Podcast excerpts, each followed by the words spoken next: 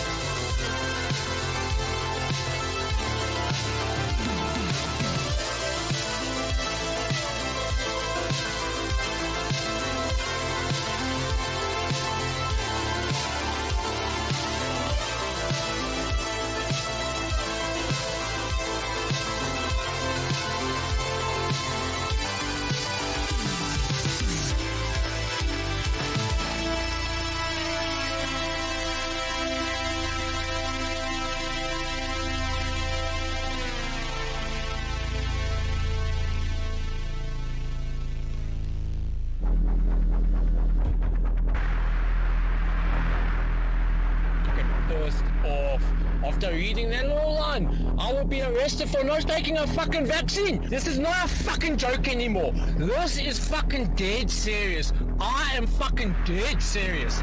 These people don't know who the fuck they're actually playing with. Yeah, in a group they might come and fucking intimidate me and whatnot. But fuck, they do not understand what the fuck just one person like myself is capable of. They do not fucking understand.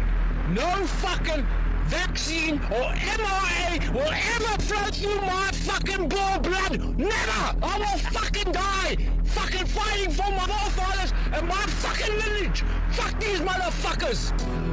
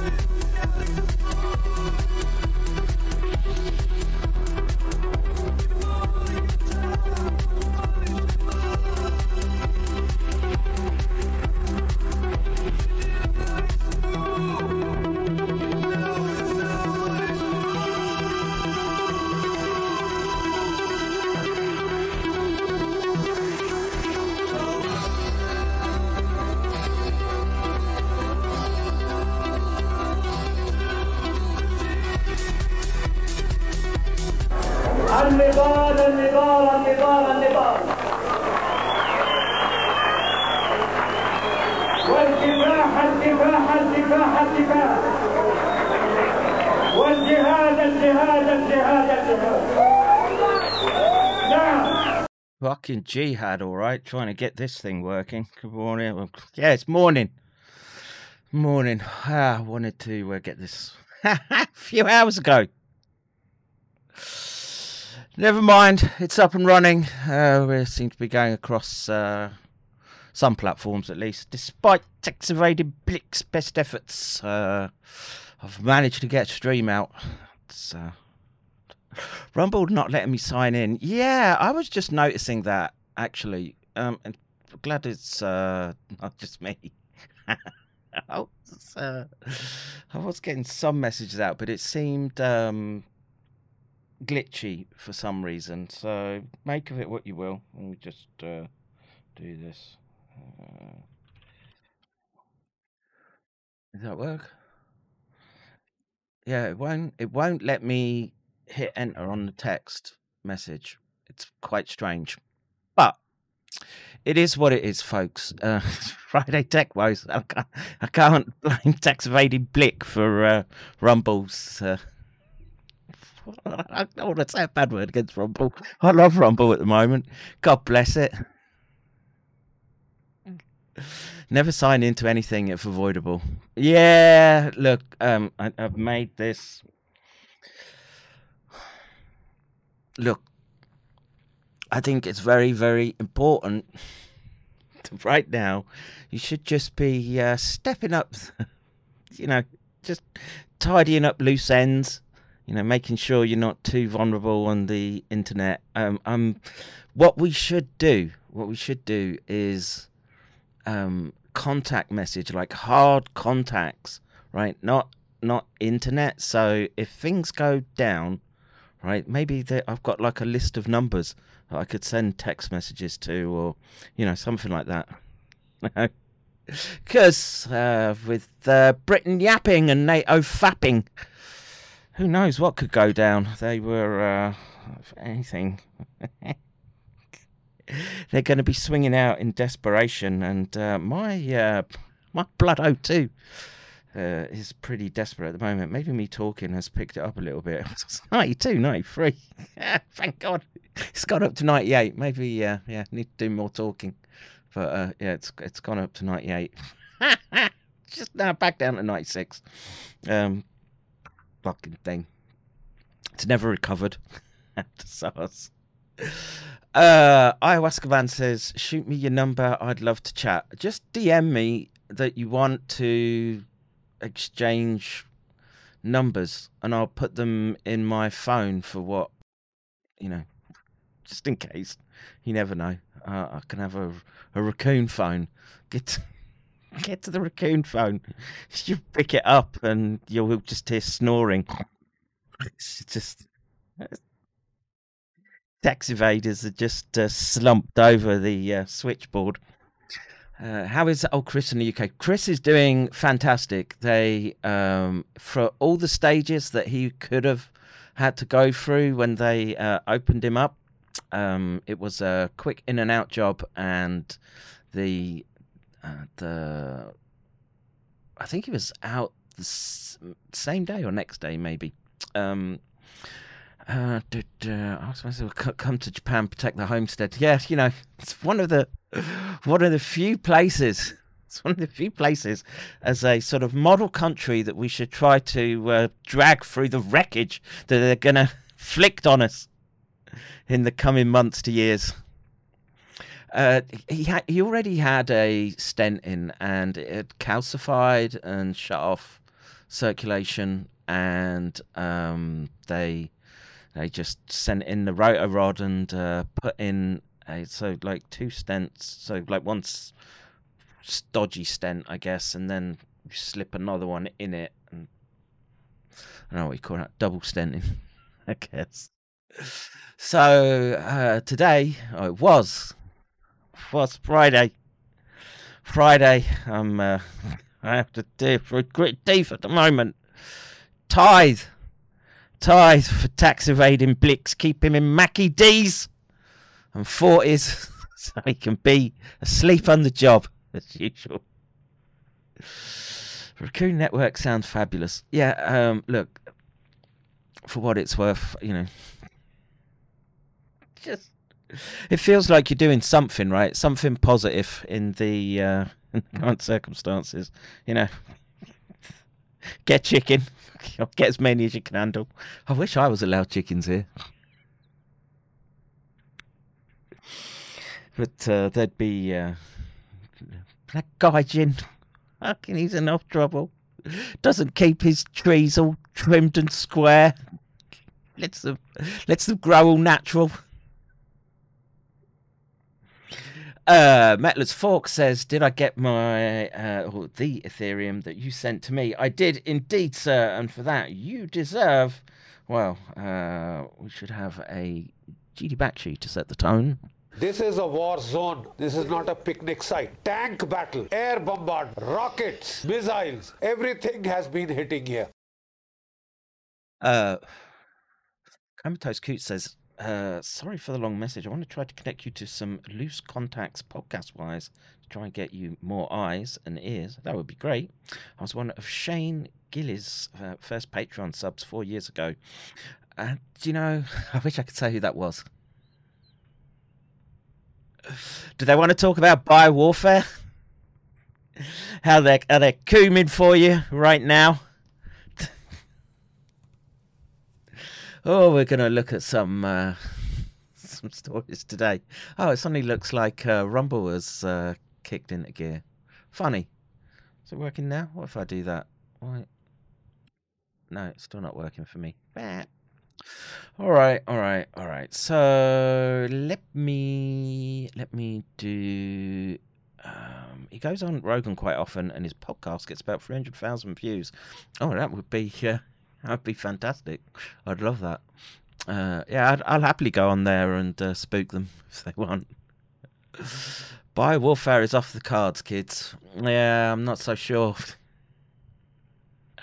H5N1 is getting warmed up. And, uh, you know, when they've softened the battlefield, yeah, they got the sheep to, uh, how do you say, position themselves for the fucking that they're about to take. Uh, let's see, his podcast partner Matt has a brother who's a popular podcast talking about all sorts of things related to this stuff. Yeah, look, um, I'm, uh, I'm ha- happy to go anywhere, anywhere that'll have me, and you know, I'll behave. get on there. Here, it's just me ranting, and you know, I, I don't. I feel like the science job is literally done. I, I do. I, um, there's not much left with respect to. I think SARS. I honestly think it's the it's the next thing, the next thing get uh, get wound up about, and you know a lot of that is well, it's going to revolve. if any of the clips that we're going to look at is anything to go by, um, maybe uh, maybe that picnic. It's uh, the picnic tank battles rockets. Right. Um, you have the same sense of humour. Otherwise, I wouldn't suggest it as a good fit. Well, um, I say, okay, get me in there. I'll I'll speak to anyone. All right. Let's uh, let's. Oh, I didn't want to do that. Uh, let's uh, do the following. Let's switch here. I hope soundboard is behaving. just so many tech troubles. It just grinds you down. It's like zombies, right? It's just like one zombie. You know, who cares? You can have fun.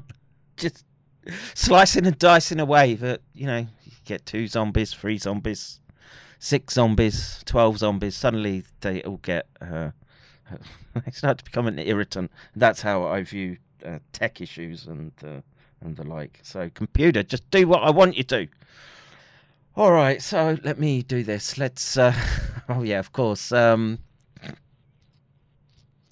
it's Pfizer faggots part two.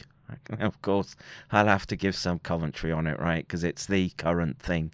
So I'll I'll do that. And uh, what did I have uh, next? I've got two. Uh, oh yeah. Ah!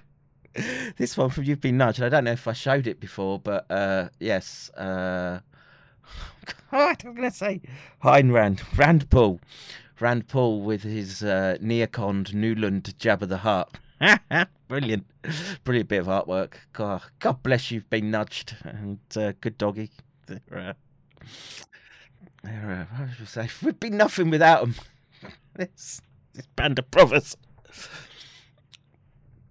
Uh, let's see. The only problem is if SARS was released deliberately or not, but we all know no one will ever get to the bottom of that.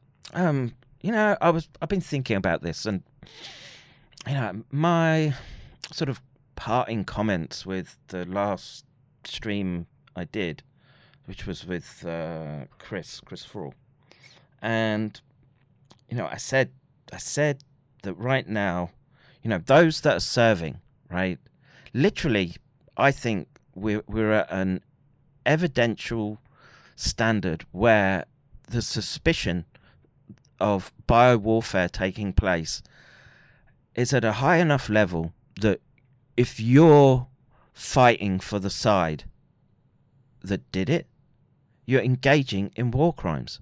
It doesn't matter whether you think you're being sent on uh, peacekeeping missions or whatever else they'll call it. Um, they'll give it some corporate greaseball name. Facilitated aid or aids, probably. Uh, Chris, good to see you in the chat. Um, next thing you know, Kevin will appear on podcasts in a button-down shirt. Ah, go, go, Hotez. Never, never.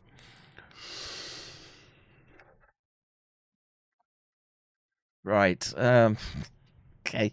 If you wandered in here and wondering who I am, and uh, yeah, give the upvote, folks, on uh, on Rumble. Get it up there. Get more people in here. Um, do that and uh, like and subscribe.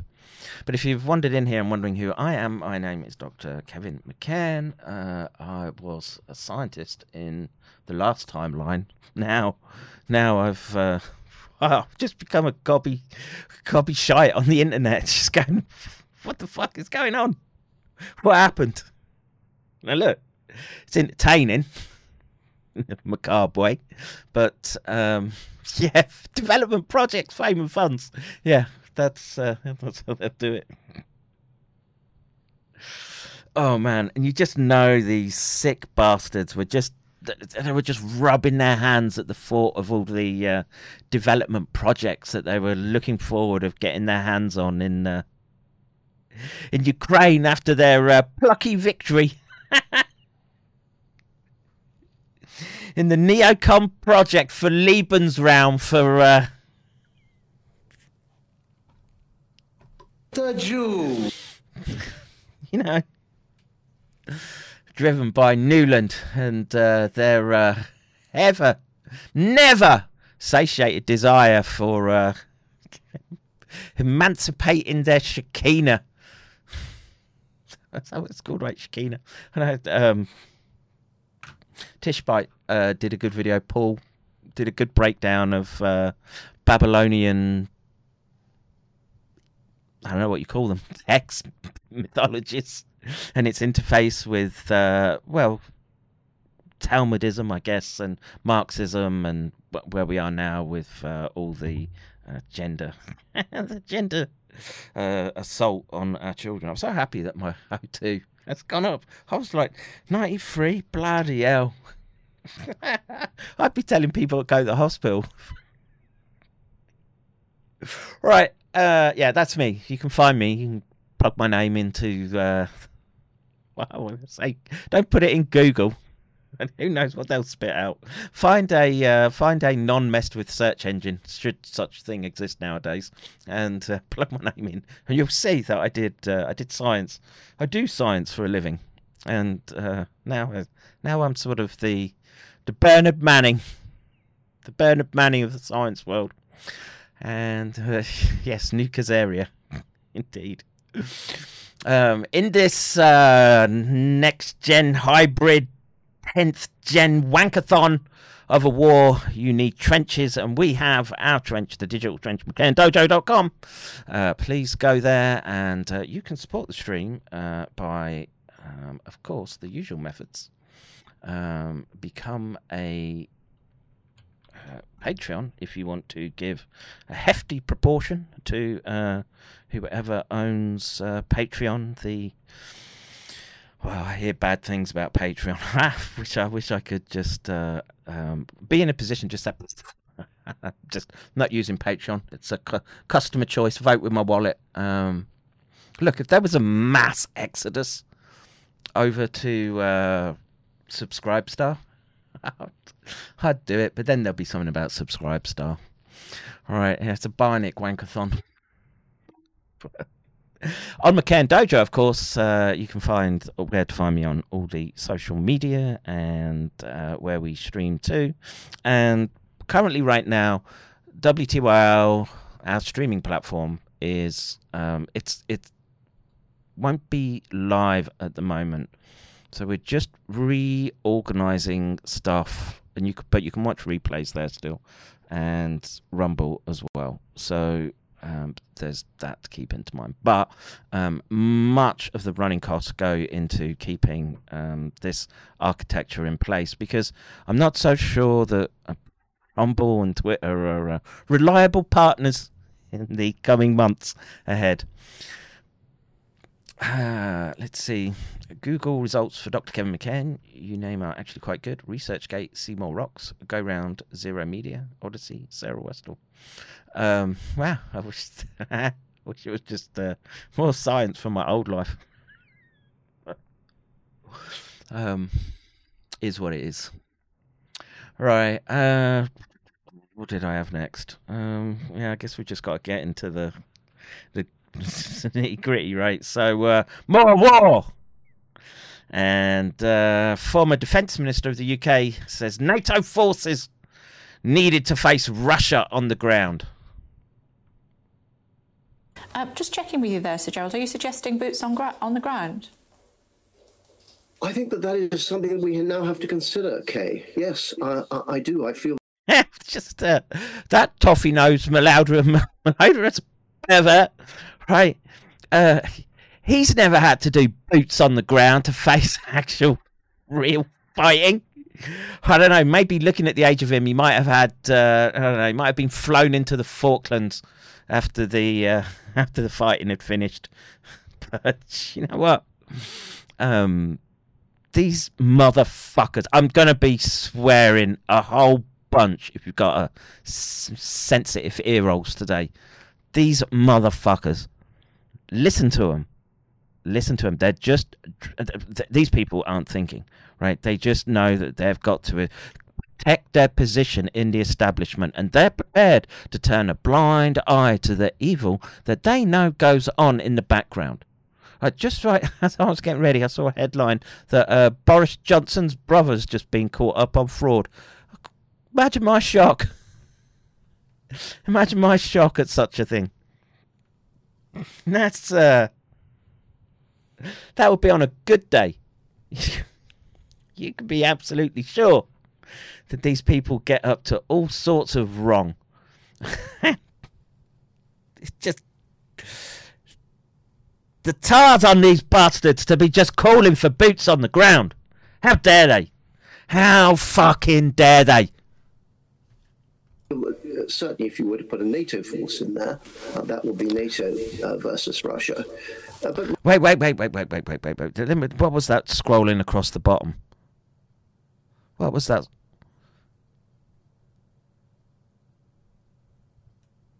Joe Biden told uh, the Jew. that the US supports Israel's right to what? Um, keep hurling, keep hurling uh, drones at Iran to provoke them. Huh? Try to open up another front, relieve a bit of pressure on the uh, proxy war that they kicked off in Europe. These people make me fucking. What? Force in there, uh, that will be NATO uh, versus Russia. Uh, but Russia is the is the guilty party here. Russia Fuck off. Fuck off. This these people, man, the mendacity of it. The mendacity of it. Oh, you know what? That just reminds me. I I had another right because we're going to take a look at bio warfare agents, and there was a uh, Kadem sent me a important link, and I want to make sure I have that to hand. has invaded an, another sovereign state, and uh, we have declared. Everybody in the West has declared that uh, Now, everybody, everybody in the West has declared, have they? you mean that deviant little twisted tip at the top who are scrambling around trying to trying to save all the assets that they've stripped off all the all the interments underneath them. They're trying to batten it down. Trying to make hay while they think the sun shines. Well, I hope they get a bottle of bottle of uh, what do I say? Bottled sunshine. That's what I want them to get. it's a six pack, six pack of bottled sunshine. Ukraine has got to win, and we're doing a tremendous. That's it. Has it? Why? Why? because uh, right now I don't see you've got a moral or ethical leg to stand on. I'm afraid. Once, once we've done, once you've pulled the pin on that biowarfare, sir. No, no, you don't. You don't get to appeal to uh, the. we- We're a we're a civilization of laws and uh, treaties. No, no, you've blown that chance. You blew that chance once you started uh, rolling rolling out the biowarfare on your own population. No way. These people should be worried for their necks. amount. Britain led the way under Boris Johnson in leading the uh, uh, the support for Ukraine. Bandito says, fuck them. There's a lot of Ukrainian lads around. Send them first. Yeah. Send them first if they want to fight. I got, a I got, a, ho- I got a pretty good feeling that uh, they don't. They, they know. They know that they're just getting chewed up. Right? Um, look. People are like, oh, God, you know, the, you know, they're fighting. It's like a stalemate. And this is we're used to seeing wars, not wars, policing actions where we've rocked up to try out our latest tech in uncontested skies where we could do what the fuck we wanted, right? And as Russia begins to grind down the Ukrainians, which I think they're doing at a pretty good ratio from what it seems then their air power can come into play. Then, then, then let's see. Then let's see who wants to put boots on the ground. Hmm? I don't know. I don't know how many stories I'm going to get. I'm just going to rant at this dribbling wank stain. Ukraine. But I do think we have to think very hard uh, where this is going because at the moment, what it's looking like is a stalemate uh, with uh, Russia just A stalemate, right? Right, and uh, a stalemate where the West, you can see that they're nervous. You can see that they're, uh, you know, what they thought was going to be a walk in the park. It's not turning out so so well, and all all the chips that they put in, etc. It's not going quite the way that their uh, algorithms was probably telling them it would. flattening whole parts of that, that sovereign country, uh, like they did in Aleppo. Uh, they're a brutal regime. They lie through you know, another one of those color revolutions that we kicked off in what was, you know, some a somewhat functional country, considering the region, considering their next door neighbours. and you know what? You know what Russia did? They went in there and they put a stop to the machinations of uh, Barack Obama and Hillary Clinton. Good job, Pappy Putin. their teeth. And the West has got to decide um, that if it is going to support Ukraine, and Ukraine does have to win, because if Ukraine does not win, where will Putin go next? We have to decide exactly how we're going to do this. And I think just edging slowly, a bit more here, a bit more there, is not the answer. So, so asking for an expeditionary force to what? To rock, rock up, travel through the Mediterranean. Say it's going to rock up in Odessa. Are you fucking kidding me? oh, was it last stream where we were watching Nuland and uh, Rand, Rand Paul, and they're saying, "Oh, you you you're gonna take uh, you think you're taking Putin to the Hague? Are you on war crimes?"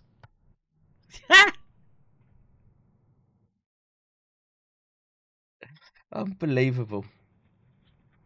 Unbelievable. Charge of the Light Brigade. Yeah. Yeah, it's got a feel of it, right? All right. So, um, I've just got tab after tab of bloodthirsty fucking We are now bureaucrats who were worried about their pensions. But they should be worried about right now I like to say, their necks. We are now at war in Europe. We need to move to a war footing. We are involved in that. We've Oh, the cover's been blown now. Oh dear. Oh dear, oh dear. So you know they've uh, how should we say um, molded the uh, the civilian population, got them used to drills and uh, heightened alerts and everything, and now now they can just slip in their War Powers Act. Now they can go rounding up dissidents. You know, release balloons. High altitude balloons so they can just keep surveilling on you. Who thinks that thing in, was Chinese today? I don't. Someone linked a 2019 story where literally the Pentagon is admitting, "Oh yeah, we're going to uh, we're going to be trialing these uh, surveillance balloons because it's you know it's uh, it's a good way of sort of tracking cars and boats and what have you." And and two got spotted today, one over Puerto Rico and one in Montana. And it's like, oh my god, such ching chongs invading our airspace. Don't don't buy it, folks. Don't buy it. Sorry. Who's going to operate any F-16s? Not Ukrainians. No way. No way. No how. They don't have any pilots left. Hang on a minute. Message from uh, Doc Kick. Um, uh, looking for this from Rixie. No, I, I, I, I did a stream with Charles about that. Uh, the rating of SARS as a biological agent. Um, you can go uh, check that. Uh, last last stream I did with Charles. So let me just uh, listening to this more more war. mobilized our procurement processes. We're gifting equipment. We need to face Russia directly and reckon rather than leaving Ukraine to do all the work. This these are calls to go to war. What do, what do you think Russia is going to do? What do you think Russia is going to do? I, I I would say that they're well within their rights to interdict anything that these people are sending. Well, I guess if they get it into theatre, right, then uh, they can concentrate it a little bit. For slamming them with anti tank missiles.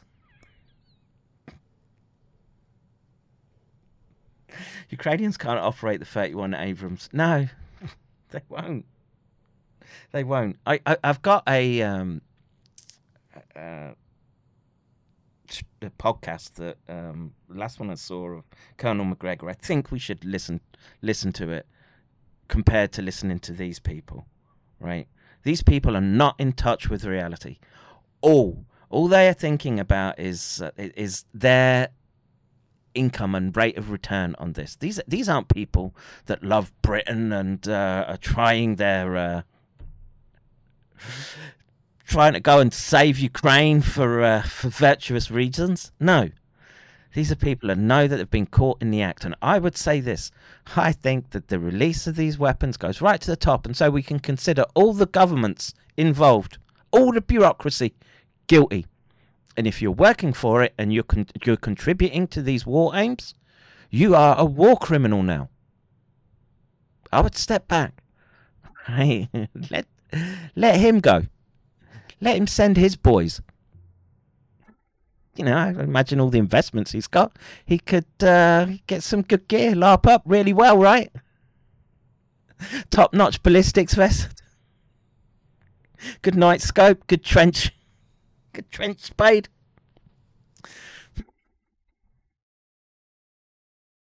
Good set of boots. We are now at war in Europe. We need to move to a war footing. We are involved in that. We've mobilized our They're admitting now.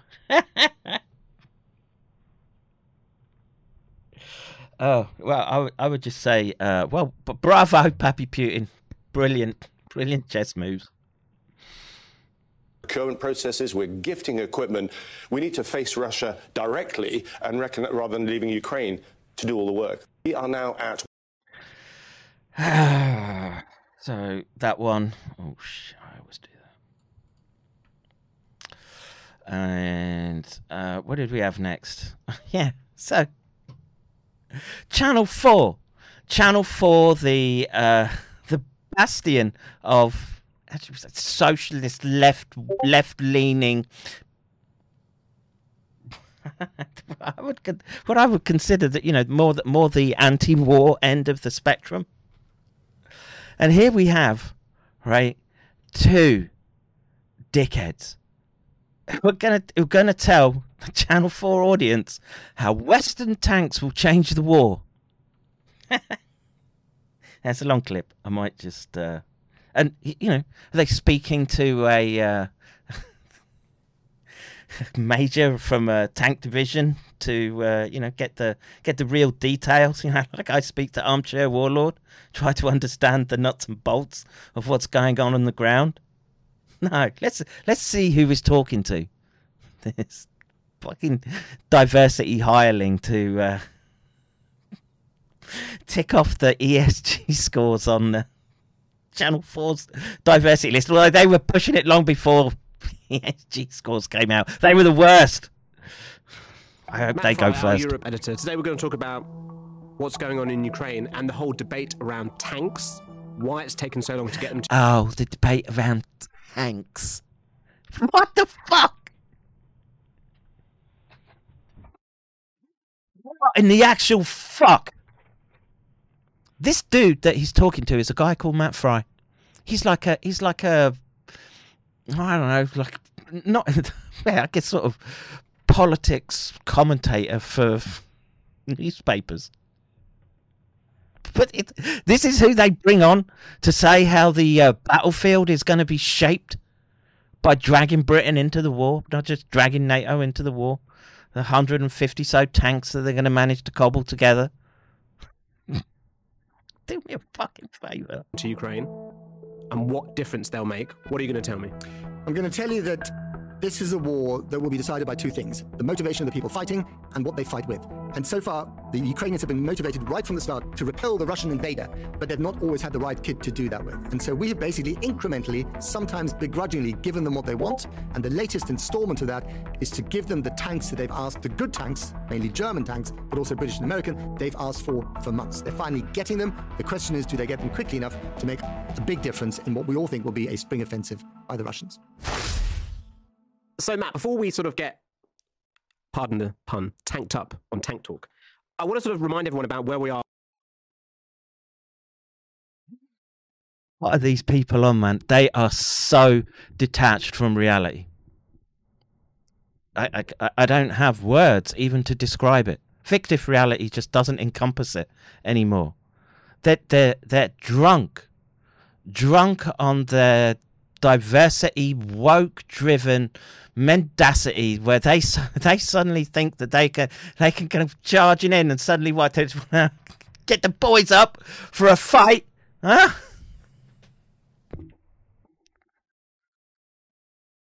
are in terms of the state of the war? Because we've seen the sort of ebb and flow in the past year. Russia on the offensive, then the Ukrainian counteroffensive. I mean, where are we now? Or essentially, we're stuck in a stalemate. We're in the, the Western Front, you know, 1916, essentially. Not, I mean.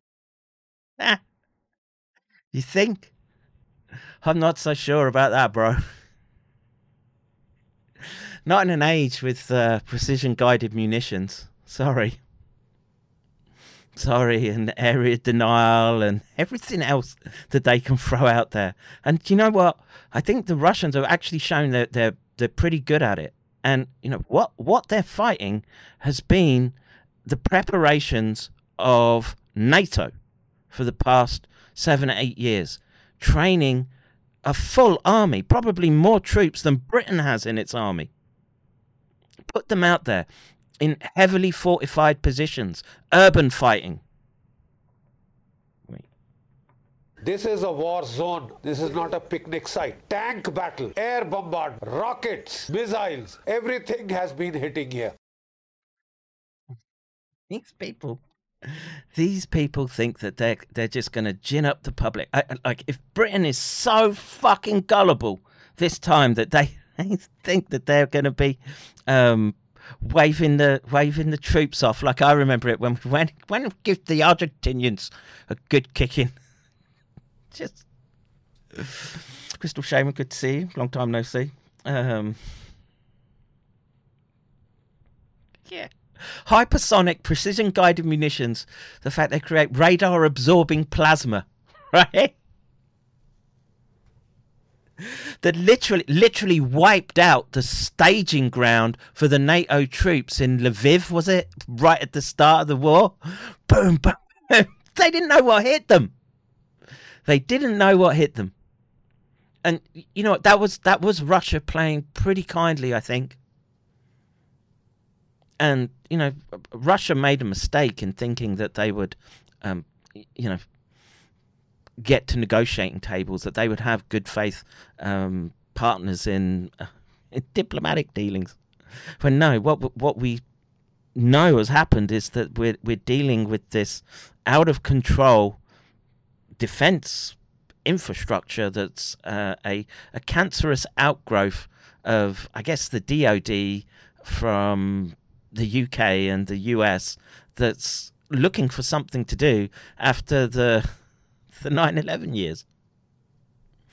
Speaking of which, I'll be uh, speaking to Richard Gage, uh, 6 p.m. Saturday, uh, Pacific Standard Time. I hope I don't sleep through that uh, that particular interview. I want to. I'm motivated to do that one because I look. We, we're in a. It's long one continuous. great game, I guess. I guess, you know, guess some things never change. Just send more leopard tanks. Yeah, that's right. That'll fix it.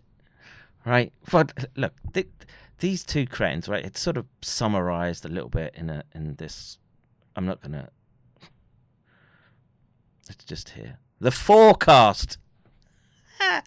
They've even give it like woke woke graphics and uh, not to not to be uh, not to be too offensive to uh, gender sensitives.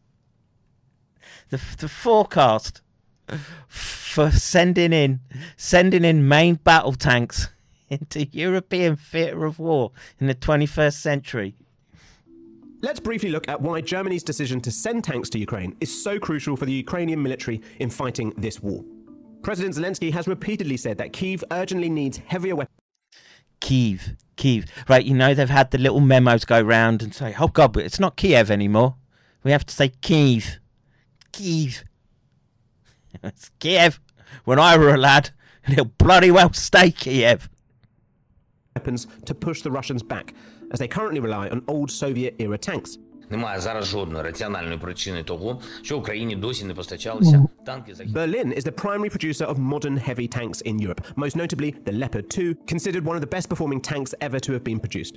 Germany also holds the export licenses for all Leopard 2 tanks owned by other European countries. So, any nation wanting to supply Ukraine with its own fleet of Leopards needs permission from Berlin.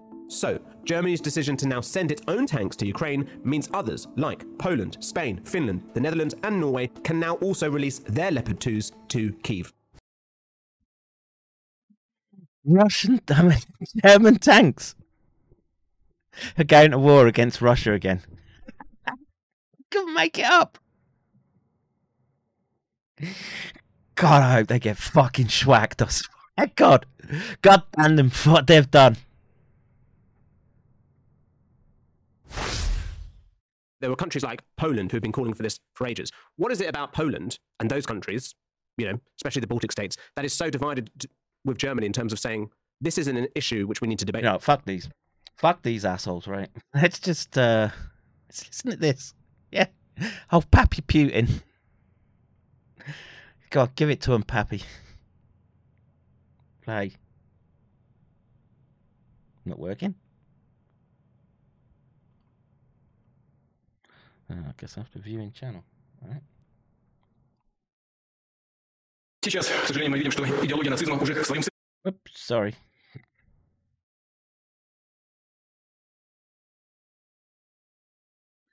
Uh, yeah, Pappy Putin is uh, the, the irony of uh, German tanks coming from Russian Russian boys. It's not lost on Pappy Putin. Oh shit. Сейчас, к сожалению, мы видим, что идеология нацизма уже в своем современном обличье, в современном проявлении вновь создает прямые угрозы безопасности нашей страны. Мы вновь, вновь и вновь вынуждены давать отпор агрессии коллективного Now, you know, there's there's um, elements of truth to what he's saying with with respect to the arrangements we see between the, the public-private partnerships, right? It's just it's just 21st century corporate wank speak for for for fascism. Stakeholders, public-private partnerships, all sounds so friendly till you till you get to the underlying motivations. Запада. Невероятно. Невероятно, но факт. Нам снова угрожают немецкими танками «Леопард», на борту которых кресты. И вновь собираются Eh? I keep hearing uh, Pappy Putin's about to drop dead from Parkinson's, cancer, Alzheimer's, irritable bowel syndrome, and athlete's foot. he looks pretty, uh, pretty trim to me. Looks in, looks in better shape than me. I don't think Pappy Putin's messing about. He's lost a bit of weight. I think he's training hard. воевать с Россией на земле Украины руками последующих Гитлера, руками бандеровцев. Мы знаем, что несмотря на усилия официальные, продажные по своей сути... Yeah, Western elites, Western elites, Pappy Putin, please. It's not me. It's not me. You know what, Pappy? Uh, me and you, we've got uh, right now, we've got a common enemy. As far as I'm concerned. Uh, if you would uh, just be so kind as to uh, take the trash out of the UK, and I'll happily go back and take control of my island, and uh, I'll, I'll make sure, I'll make sure it behaves. Пропаганды недружественных нам западных элит у нас много друзей, причем во всем мире, в том числе и на американском континенте, в Северной Америке, в Европе. Но те, те, кто втягивает европейские страны, в том числе и Германию, в новую войну с Россией, Uh, nice touch there. The uh, the communist red, the star. It just we just need sickle and hammer just to really the absurdity of it, just to just to really set it off. But go on, Pappy. Nice, uh, nice uh, set design. Far, far better than that horrible Joe Biden. и тем более безответственно заявляет об этом как уже о свершившемся факте. Oh. Ah, it just looks so white. It's nice. What can I say? Те, кто рассчитывает одержать над Россией победу на поле боя, видимо, не понимают, что современная война с Россией будет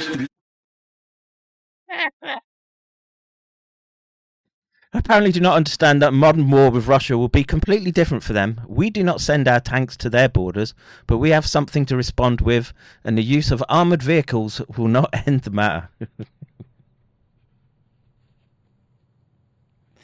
Yep. That, those Ukrainian defences, uh, air defences, I, imagine they're looking uh, pretty, uh, pretty tattered, and we'll get we'll get more, more and more tattered over the coming weeks.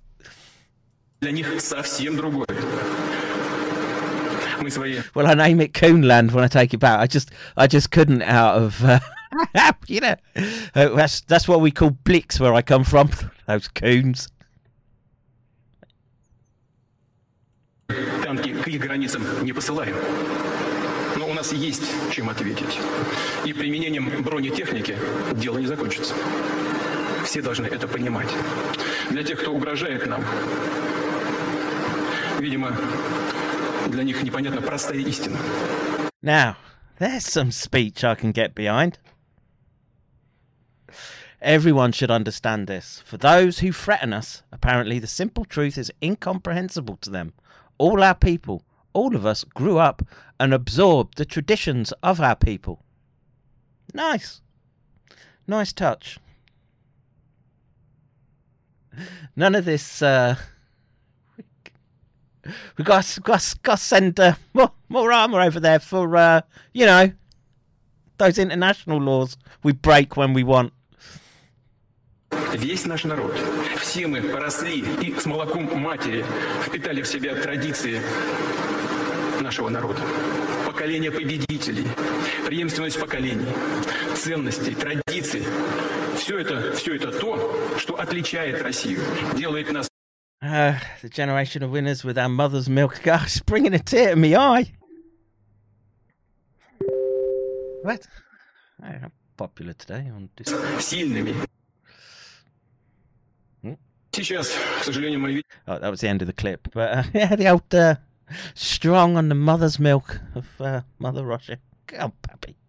Stick it to him. All right, so yeah, Pappy Putin not being pleased in that, and of course, this is in the context of uh, oh, what was this? I better view that in channel now. It's it's uh, oh yeah, of course. We can't have uh, front and counter the Iranian regime's destabilizing actions in the region. Blinken. Blinken now. Of course, like a fucking lapdog, is coming to aid. The Jew. Front and counter the Iranian regime's destabilizing actions in the region and beyond. I also met with opposition leader Lapid, who shares the same commitment to counter Iran. Tehran's deepening ties with Moscow and the sophisticated weaponry that they're exchanging to enable one another's aggression are among the many reasons that we raise with Israel the importance of providing support for all of Ukraine's needs humanitarian, economic, and security. Send Israeli boots onto the ground. How about that? Do that. Send in the Israelis first. Let them lead this charge of the Light Brigade. I'll cheer that on. as it defends its people against Russia's brutal war of aggression. We discussed a number of ways to advance the United States and Israel's shared security interests, just as I did yesterday in my meetings with the Prime Minister, with President Herzog, and with uh, Foreign Minister Cohen. Across these discussions, Across those discussions, the Jew always came through. I made clear that America's commitment to Israel's security is unwavering, just as it has been for nearly seven. Uh, Maybe the uh, goal is the utter destruction of Europe, finishing World War Two. Um,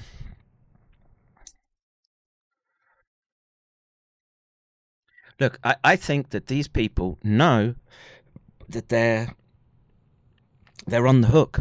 Now, look, this this might be some cutarded fucking psyop to let in Emperor Trump to come back in and uh, everyone sort of wave a sigh of relief. I don't know.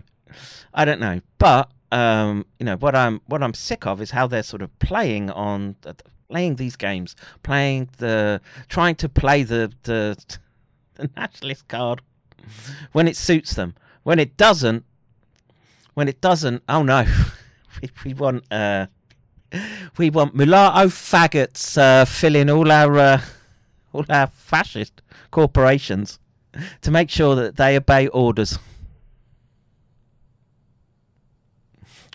There's, no more I can listen to this. But look, they're gearing up, and um, I think I think we should listen to the words of Douglas Macgregor. I'll skip it. I'll skip the minute, first minute or so. Um, this person speaks my language. He is in touch with reality.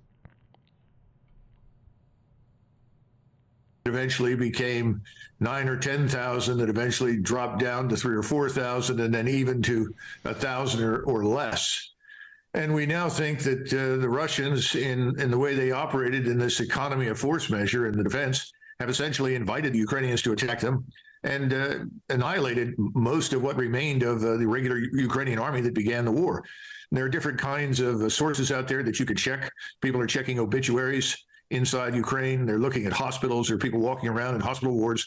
And it looks like the, the Ukrainians have lost at least 122, 125,000 killed in action. Plus, Ukrainians have 35,000 men missing in action and presumed.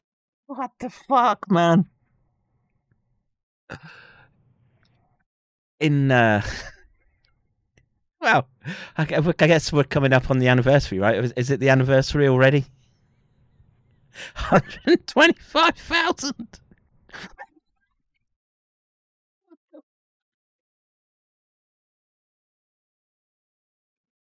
Those retards who I was just playing before, they must just not understand numbers. It must be it must be something as, as simple as that that that common core maths has rotted their brains so much that they just can't visualize what that must look like. Dead so you're talking about over 150,000 Ukrainian soldiers killed plus several hundred thousand casualties. The hospitals are bursting at the seams with the wounded. So the Ukrainian armed forces are in a lot of trouble. At the same time uh, you, the Russians began a series of strikes on uh, every other day every 3 days every 4 days whatever they thought was necessary and contrary to uh, what the West seemed to think, or what was at least said publicly, they did not run out of missiles, rockets, and artillery ammunition or anything else. Wait, wait, that's just too much of a, uh, a tee up. This is a war zone. This is not a picnic site. Tank battle, air bombardment, rockets, missiles, everything has been hitting here. DJ says those missing 30k are dead too. He's just you just count vaporized or completely buried bo- bodies from bombs. Yeah, it's it's it's stunning. And like I say, I, I would I would give this w- warning, I guess. Right, when you're clicking through that war porn, okay, it's taking a little bit of your soul each time, right? And but but I would I would say try try to find some footage where you can get some sort of aerial view of the of the battlegrounds that have taken place. And in in an age of uh, laser rangefinders and you could be you could be pretty sure that the hundreds of thousands of shells you see dotting the landscape probably has a body in or two. Or ten they began to systematically reduce the infrastructure in Ukraine that could be used against them. Communications, uh, transportation, ammunition, storage areas, command and control targets, and so forth. Meanwhile, this massive mobilization that you mentioned has been largely completed, although I still continue to get reports of mobilization beyond the 300,000 that is being carried out very quietly, but nevertheless is real. So there are different estimates on how many forces are now arrayed around the uh, on the periphery of Ukraine but we can say with some uh, accuracy it's over 600,000, probably closer to 650. Uh, we don't know how much we should include that sits inside Russia in, simply in support in terms of uh, transportation, logistical infrastructure. The Russians have definitely committed to total war or, or nearly total war. And the Ukraine. Why wouldn't they? Give me someone. I know there's a few people that sort of watch this stream and um, you know like to uh, sort of come from the, the other side of the aisle, for a euphemism, I guess. Why wouldn't Russia go all out now? I would. I would. Can't unring that bell. No. No. And you're right, Epi. Don't watch it if you don't. I, like, I I know it's bad for you, right? But I do scroll through channels try to keep on top of it. Shit. It's unfair just to rock up on Armchair Warlord and say, could you watch all that for me, please, and uh, report back? That's just wrong. In this particular instance, particularly as I would sit here and uh, shake the cup. Remember, folks, it's Friday. Uh, Saturday now for me, but uh, it's money for tax evading Blix today. Uh, please, please, please uh, send it his way. Ukrainians at the same time are now essentially being bled to death and at an absolute low point, which is why you see this mad rush in the West to somehow or another make up for the tremendous human and material losses that the Ukrainians have taken. And that's the, the genesis of these uh, armaments and, and platform packages that you've been hearing about over the last several weeks. The problem with most of these packages, by the way, is in many cases the, the bulk of the promised equipment and certainly the bulk of munitions will not arrive at any time to make a difference to the Ukrainians over the next six months. It takes uh, many, many months to build and deliver many of the missiles that are used. The the AMRAAM missile, AMRAAM that is produced by Raytheon, from the time you place an order until the missile arrives takes 32 months. That's a very long. Look, I'm pretty sure the US has got a pretty hefty stockpile of those, but I would imagine the uh, how would you say the uh, the the bureaucracy of the military is probably looking at each other right now, saying, "And "We're gonna need those. we're gonna." Send them to Ukrainians to uh, pawn on black markets and uh, irritate Ivan with even more. Long time for substantial numbers of AMRAAM missiles to arrive for use by either NASAMS, the national uh, air defense system that we built and that you also build in, in uh, Norway is a very excellent system. We just don't have that many missiles. And they're very difficult to build and very difficult to build quickly. That's the tip of the iceberg. I think the Ukrainians have gone through several years of javelin production. And uh, there, too, we have a long wait for any more javelins. When it comes to these expensive munitions, like Excalibur, there are limited quantities. And once again, they take time to produce. All of it's very expensive, it's very time consuming. And then, of course, you have the tank nonsense. Uh, you know, got to send Ukrainians tanks. Yeah. A man after me own art. This tank nonsense. Get to the point. Tell them what it's like. Truth bombs. That's when, at least in theory, they still have over a thousand tanks at their disposal, most of which are former Soviet tanks, having lost several thousand. Touche centipede. I'm not going to try pronounce it, but uh, yeah, am I? Uh... Oh, I thought you were going to put me in some solidarity with uh, Pappy Putin. Um, those uh, those flags you put up there can, uh, can burn. Let burn. admit that, but they still have over a thousand tanks supposedly in their inventory. How anyone thinks that 14 Challenger tanks or 14 Leopard tanks or 14 M1s will make any damn difference is beyond my imagination. When you talk about 14 tanks, assuming that you can move them hundreds of kilometers to the front and then sustain them by moving repair parts and then bringing back equipment to be repaired, probably in Poland or Germany. Don't worry, that leopard. It's only fifty tons. Jack, jack that up. No problem. Change out a wheel. Could even do it whilst it's moving. this sort of thing just doesn't doesn't add up to much. And I think privately, I'm getting the feeling that uh, people in Washington have concluded that Ukraine is very definitely going to lose this war. I don't think that's really open for debate any longer. Uh-huh. And so you have the public face that says, "Oh no, we're going to fight to the last Ukrainian." And we're going to provide everything we can because we have to, or bloodthirsty, evil Russia will overrun Europe, which of course is nonsense. But at the same time, you have uh, the feeling that in Washington, we've got to get the most out of our investment in this Ukraine proxy war. And you do that by postponing an end to the conflict. You drag it out and drag it out and drag it out, which of course means uh, you know millions of people who've already been displaced uh, and millions inside Ukraine, their lives are destroyed, more dead, more wounded, and Ukraine as a state is probably going to be reduced to ruins. But that seems to be the strategy or the goal of the current strategy, if you want to call it that. Now, you mentioned attrition. And yes, attrition plays a role in every war. Uh, it's, it's not something that you opt for all the time or you look for, but there's the aspect of attrition is always there. And attrition is balanced by maneuver. But maneuver only works if you can control the airspace, you can protect your Yeah. forces on the ground. Those are things that the Ukrainians Yeah. Just wait. Just wait till Russia gains air superiority over the region. It's coming. I mean, they can't at the moment because, of course, the, the you know the S three hundred. I hear it's a uh, capable munition. Um, why why waste the planes at the moment? Send in the prisoners. are having enormous difficulty doing. And you have an enormous overmatch in terms of artillery systems, rockets, missiles, hard shell ammunition on the Russian side. Right. This is a war zone. This is The Russians are now capable of firing Tank up to roughly- air bombard, rockets, missiles. Everything has been hitting here.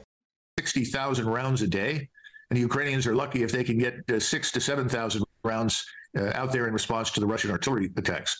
And it looks like about 75% of all the casualties and dead that the Ukrainians have taken to this point are the result of strikes by artillery systems, tactical ballistic missiles, cruise missiles, rocket artillery systems.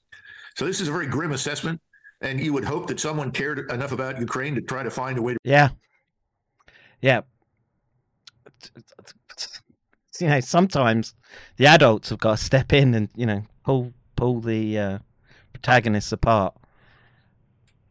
But I think it might have gone uh, too far for that now. What's what's Russia got to lose? What does Russia have to lose? They may as well just officially just take Ukraine, get their old borders back. Why why even let the Polish have the bit that they want back? Because all that will do is allow the uh, NATO forces to infiltrate in, into the region.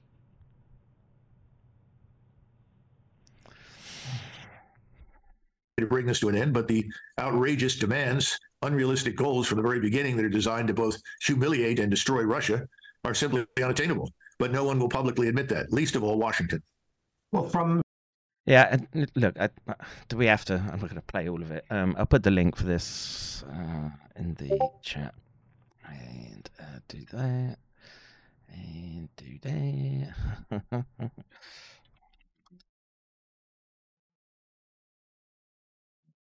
Activating Blick is out of his stupor.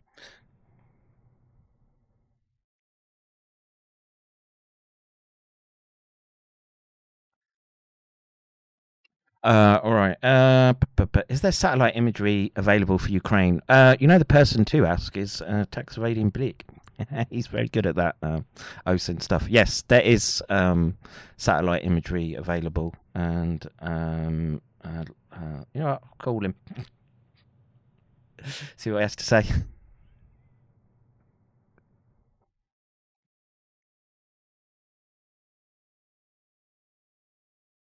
Yo, dude. Guten Tag, wie heißt du? Uh, um, glad you're out of uh, your drunken stupor. Um, quick question, actually, just came up in the chat. Uh, what about some up-to-date OSINT satellite imagery? Could you? Um, look, I could certainly do that, but I was literally going upstairs to get some coffee and some breakfast because it's 4:30 a.m. But there you. Upon my return shortly, I'll be happy to um, do such things. Nice, Um, nice. Um, look, at, if you look at what that Bellingcat group is doing now, they're um, anti-Russia, but they've been doing some very interesting stuff. Um, they basically worked out who the all the engineers were involved in the more advanced Russian um, missile production. Um, and if you go to their site, actually, I'll, I'll find this article. I think you'll find this interesting. Oops. Hang on. Bellingcat. Um, OSINT. Wait one second, folks. Some uh, real-time pivoting right here, and uh, Yeah. uh, this would uh, Fame and Funds is asking, who is this? This is uh, Tex Evading Blick, Simon Phoenix. But your blick.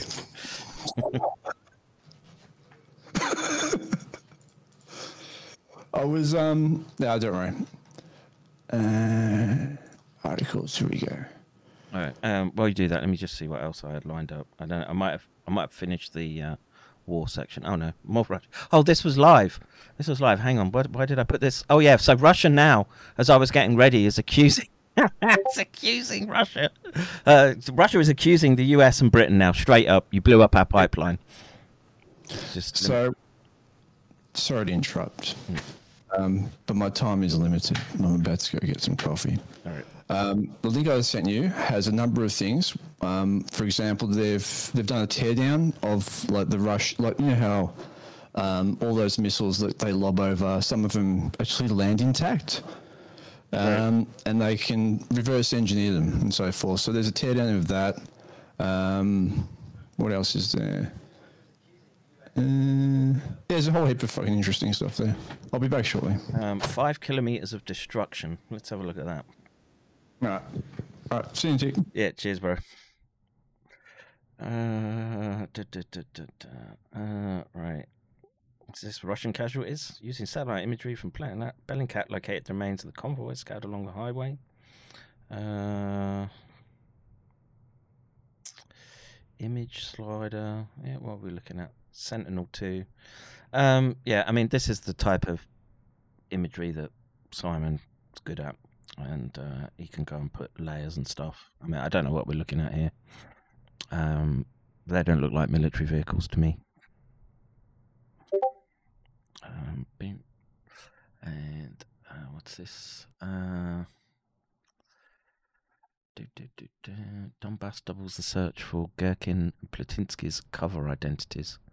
Ah, it's getting a bit bit into the weeds. We just uh, uh, I, I don't know. I, I I haven't prepped any of this. This is just me uh, pivoting, and uh, of course, yeah. So I, I just wanted to play this quickly because, um, yeah, things are eating up. accusation and several other claims that he made in the course of that interview. He said the West is lying about Russia's refusal to negotiate with Ukraine, but he said nothing about vacating any of the territories of Ukraine that Russian forces still occupy. He just, spoke uh, amidst reports also that Russia is massing troops in preparation for a new offensive. Мы тоже готовим э, некоторую такую отчетность о том, э, что происходило за этот год, что удалось обнаружить. А это не только военно-биологические программы Соединенных Штатов, от которых э, они пытаются открещиваться, врут, как всегда. И это не только прямое участие Соединенных Штатов э, в взрывах северных потоков. Сейчас уже госпожа Нуланд, по сути, явку с повинной осуществила. Так что многое о чем э, нужно вспомнить и показать, какими методами Соединенные Штаты добиваются своей гегемонии. Several reports suggest that Russia has been gaining some ground in the east and particularly around Bakhmut, with some commentators suggesting that Bakhmut has been surrounded already. So the hostilities really are picking up. They're heading towards a more serious confrontation now, and these new accusations about the pipeline are only adding to the political heat building up. Russian Foreign Minister Sergei Lavrov has blamed the United States for the Nord Stream explosions in September of last year. He said this uh, in an interview to a Russian uh, state TV channel without offering any evidence for that claim.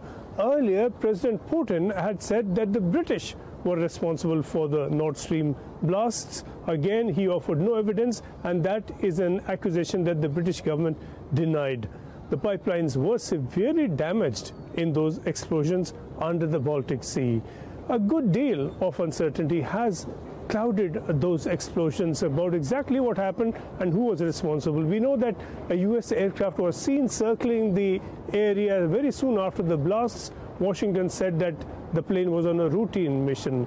In turn, the Russians have been accused of destroying the pipeline, and that's a claim that Russia has called stupid and absurd. But clearly, uh, this was no accident, and we have independent investigations from the Danes and the Swedes that have concluded that it was an act of sabotage that blew up those pipelines. Now, Lavrov's claim that the US is behind this uh, attack or this act of sabotage comes amidst a great deal of political accusation and several other claims that he made in the course of that interview. He said the West is lying about. You know what? I'm just uh, I'm just digging all the whiteness of Russia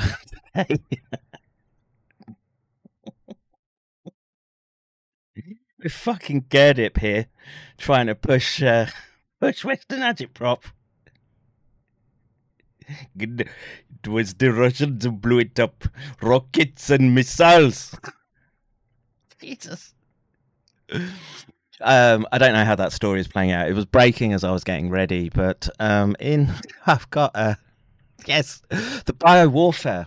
Yes, this is this is why I think this situation is so serious because we've dropped into Russia's lab th- th- all the casus belli that they could ever need in any any balanced court right and i think in the i think in the eyes of uh eyes of allah allah akbar they can say look man we got the receipts and um i don't know i want to i want to get to uh, maybe I should look at this because this this is like we know about all, all the labs. This is kind of new, um, and this is reagents reagents for what the Russians are calling chemical and uh, pharmaceutical supplies, like, um, should we say? It, stuff that would be stretching the boundaries, and I, I don't. It's not a very good uh, translation when I. What happens if I translate to English? Let's do this. Uh, so, new recordings from the American laboratory in the city of Rebezhnio, of oh, I have to say that in the LPR Borotba. Now it's Poland, as I understand it. Activists handed over to the International Social Coalition. Just getting rings of uh, Second World War against the proliferation of biological weapons, IOK PRBO, video materials and photos from the biolaboratory in the city of Rebezhnov in the LPR. Drugs and preparations show the active work of American military biologists who worked on various dual use research programs. Now, look, we're, probably really straying into uh, agitprop territory here, but um, I think it's worth uh, looking at. Um, experimental drugs that were used on military personnel of the Ukrainian armed forces and civilians were also found. Uh, other photos and recordings uh, on the anti-lab channel. Okay, so let's just see what we have here. Play.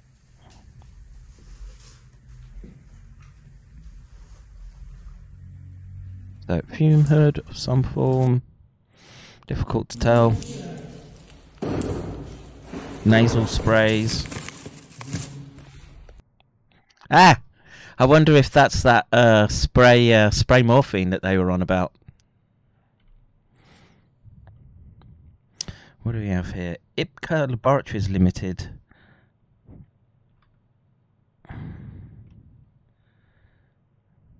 Nifedipine. Oxybutanate. Oxybutanate nifedipine. What would that be? Nifedipine. Let me just check. Anybody know, real trick?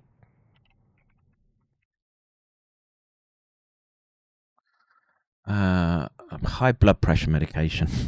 okay. Um, something that you probably do want when uh, you're bleeding out. Um,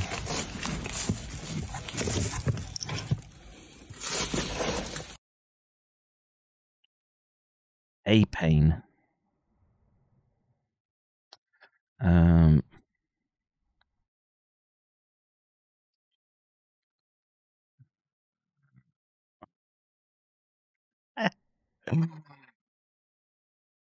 uh, two dihydropyrimidine, two two dimethyl tetrahydrofuro, myth- whatever man. Um, Hyderabad, coming from India. Uh, maybe some intermediate that they use.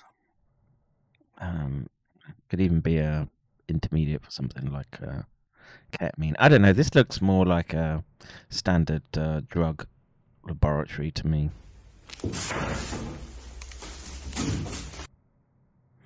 Yeah. I don't know. Anyone read the Russian? It's probably just probably just cooking up meth. Need that pervitin front lines. Uh, let's see. Do, do, do, do. Uh, all right, so let me just do this and uh, do this, and then we'll move on. And uh, I want to say thank you to Zzz. Uh, much, much appreciated. You can have a. Uh, wow, this seems apropos. Well, boys, I reckon this is it. Nuclear combat toe to toe with the Ruskies.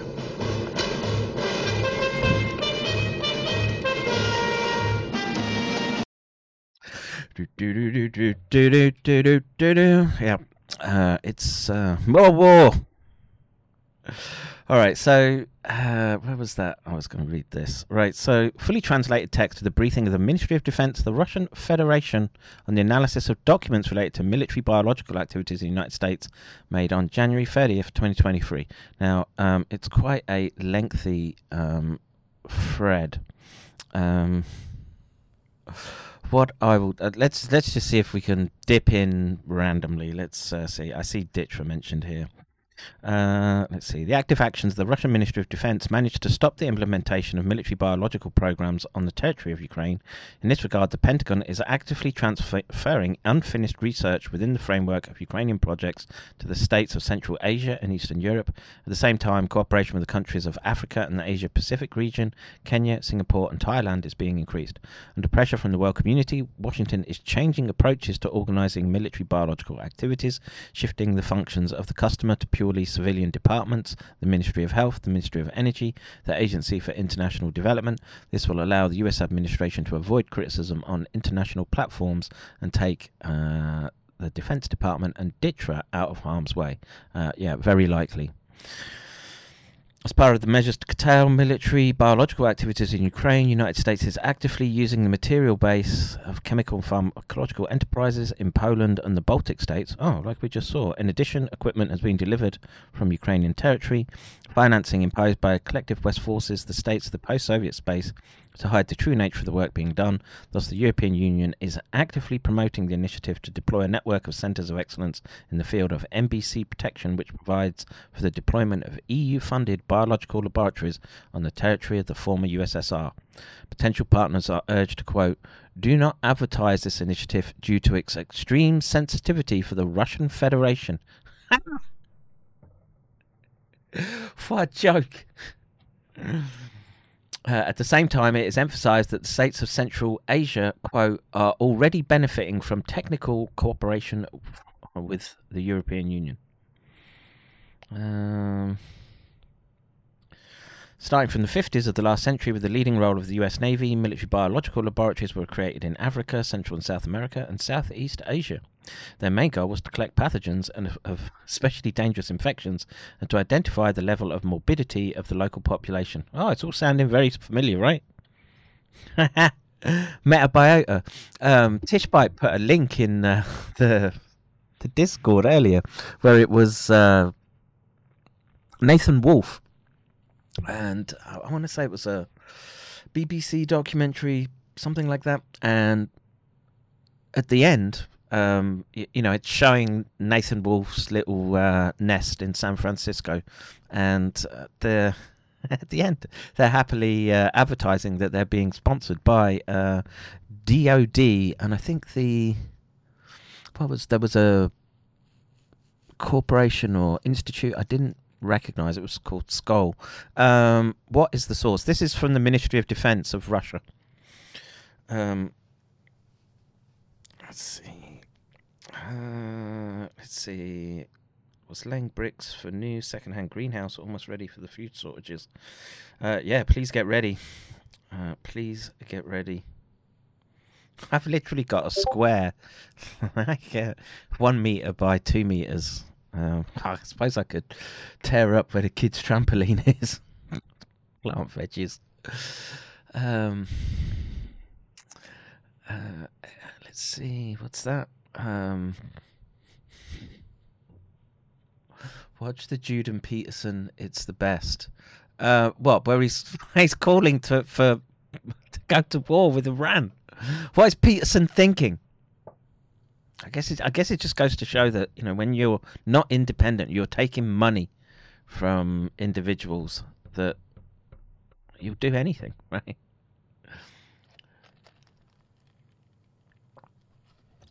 Scott Adams discussed Metabiota just this morning. The info is getting out. Great, I'm glad. You know, um, three years hard work, and I, just, I, I'm coasting in on the on the uh, end of this wave. There are people that put in a lot more work tracking out who these organizations were. And again, to reiterate, they're telling you today, the Western sources are telling you, you're at war. They, you know, they've snuck it up on you, and and bio warfare is a big factor in this war. You got to get it through your head. I don't know how many times I've got to tell you how many origin stories, um, techniques, etc. That's gone. You, it's a dead argument. It's wasted energy. Right now, you need to be focusing on getting yourself ready for what could potentially be a painful shock to the system. That's that would be my advice. And you know, I really wish that I had um, more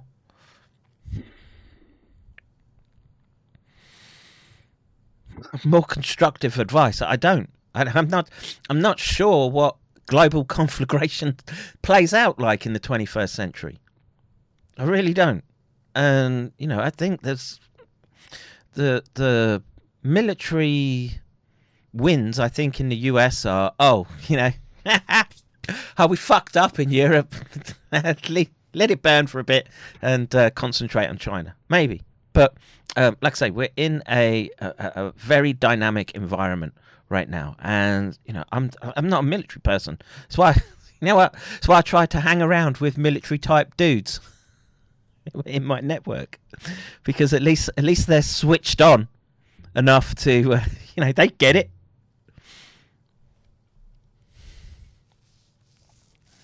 Can grow food almost anywhere. Look, yeah, I've got a f- flat leaking roof. I could grow stuff up there. Grab grow bags, I guess. Um, the uh, it's it's almost like kind of hoping we've got another year.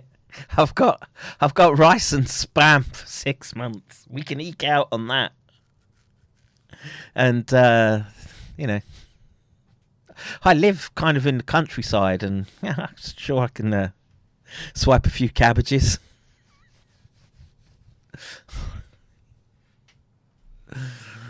Uh, let's see, what was I doing? This and uh, this. So, um,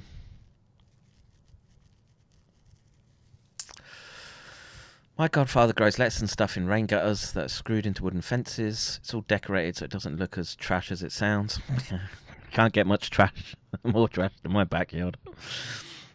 Uh, anyway, uh, thank yeah. If, if part of my job is just helping you keep sane in the, this lead up, you know, I, I I guess I seem suited for that role, and you know, have a just break down, break down the insanity little bit into bite-sized chunks.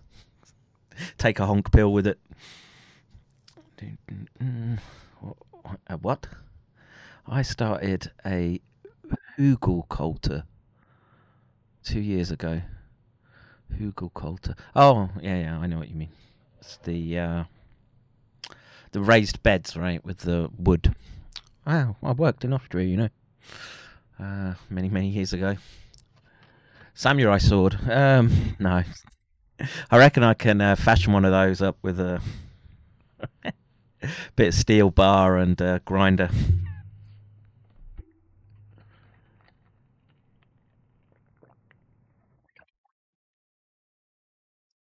World War Three happens, we're all dead anyway. No, I don't think we're all dead. Um, you will get through. Some will get through. Life finds a way. The, the thing you've got to do is like the the way that those people are. You don't you don't think that they haven't been uh, loading the decks and the dice in their favor in the lead up to this. Well, we should do the same. And you know, for those people, their their loss of um, I don't know their material riches that they covet um, will be very, very painful for them. So much so that they call for war. More war.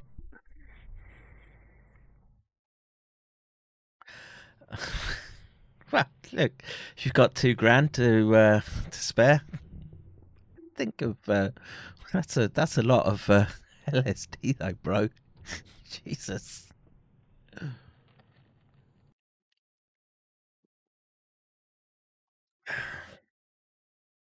My only prep has been helping local farmers and building rapport with them so I can have fresh meat. Uh, only meat, eggs, uh, meat and eggs, screw rice. Look, man, if you've got kids, you got you got to fill them up somehow. look, sitting around saying, "Oh, I'm going to be uh, keeping my uh, keto diet in the uh, in the coming conflagration." That's a real world, first world view of uh, looking at this problem. I think when people get hungry, they'll eat anything, including each other. Mm-mm-mm-mm. I pissed away 40k in women's tennis. Jesus. Wait. Oh, it's all Russia today. Russia produces first batch of nuclear-armed Poseidon torpedo drones capable of wiping out entire coastlines with radioactive tsunamis as Putin cronies call for Britain to be demolished from the face of the earth. Um, look, you know, if if it comes to it, I'm gonna I'm gonna sit there, and if I'm not uh, drowning in radioactive tsunami either, I'll I'm gonna sit there. Look, the the UK uh, being swept away with radioactive tsunami that'll be painful for me. I have loved ones there and um, friends, family, that kind of thing that I really miss. Um, you know what? I'll be sitting there thinking, shit. You know what? Uh, Britain kind of fucked about and found out in a way. The UK, the UK can do all sorts of uh, fucked up things in response. I'm pretty sure, but you know, um, cry havoc, unleash the uh, the hounds of war. All right, uh, phew, the uh, the funds for uh, tax evading Blick, yeah, they're low. Well, he deserves it today. Right, to add another Telegram tab. Jesus, come on. Oh, what's the? All right. Um, this was interesting. Uh, someone dropped this into Twitter, tagged me with it. New insights into how Juul electronic cigarettes, aerosol, and aerosol constituents affect SARS-CoV-2 infection of human bronchial epithelial cells. So, it may just be that smoking vape um, sets you up for SARS infection. No need to uh, place uh, infective clones into those vapes. Maybe, maybe just the uh, act of vaping itself is enough to uh, make you sensitive, prone to a SARS-CoV-2 infection. It's imperative that those bodies are exhumed and analyzed and we get the data from them.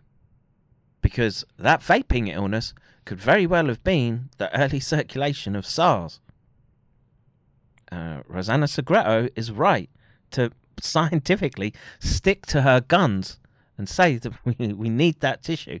And we can't trust, right, right now, we can't trust the US to do the proper analysis. Sorry. It's it's that bad.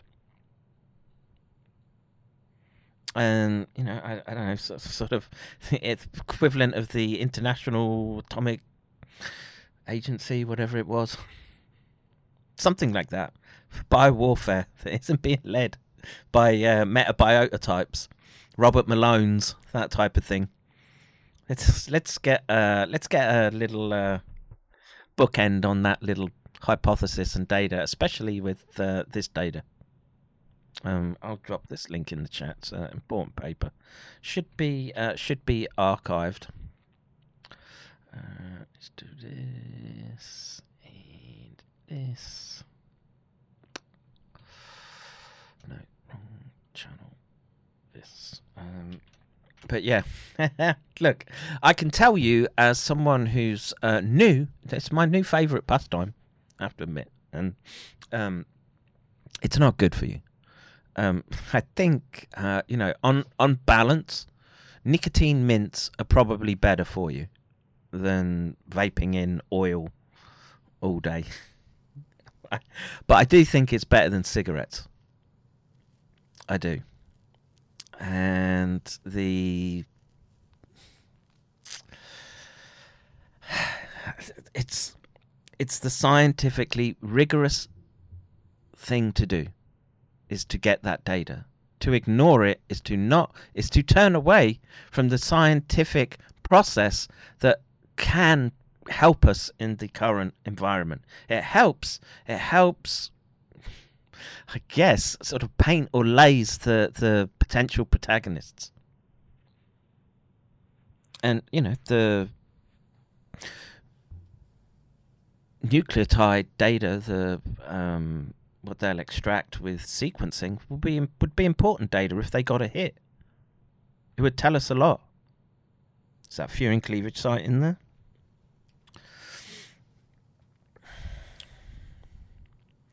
Fabian Fun says I like Golden uh, Virginia. Yeah, my uh, my father used to smoke two packs a day, and then uh, for the healthy choice, switched to uh, Rollies.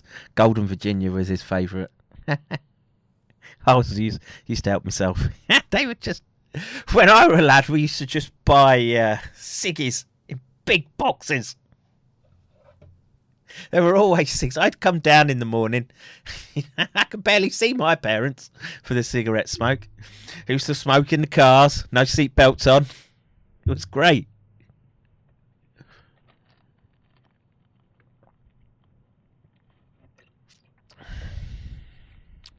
Um, it's it's very moreish. This thing, I I find I'm sucking on it a lot now. Uh, this is just uh, my user experience. Um, I found that the 10% vape was too uh, too strong. It would give me, it would trigger like acid reflux and that type of thing. The 5%, like I can feel that I'm, uh, how should we say, uh, dry from. I've been smoking non-stop for smoking, vaping for 12 hours. Vaping dehydrates you. It's not oil. Um, thirty quid for fifty grams now. Is that true? Those bastards. Five percent is almost just right. Yeah, look, I I, I find it um, sort of. I don't know, man. like you're either a fan of nicotine or you're not, and I I, I am. I'm afraid. If you wouldn't see me before, but I would always, um, I would always have mints, and you know, I had to have a period where I I had to stop nicotine mints because when my father passed away, my mom was like, I can't afford to keep sending you mints. he sucked mints right up to the end, and he just he refused oxygen, everything, right? Nothing nothing. Just the just various other treatments for other ailments, right? But for the COPD, diagnosed ten years and went out, went out standing on his feet, and um, just went down like that. Heart give out, and um, you know, he was a hard man. What can I say? Uh, I found a kit to make your own juice. It's about a quarter of the price. Oh, tell me more. Tell me more. It is expensive considering how much I'm going through.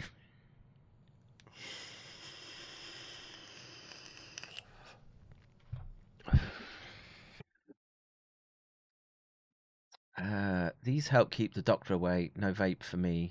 Um, 150. Yeah, I can't. I can't have um any sort of psychoactives here, bro. ah, that's that's instant five years in prison for me. It's just not worth it.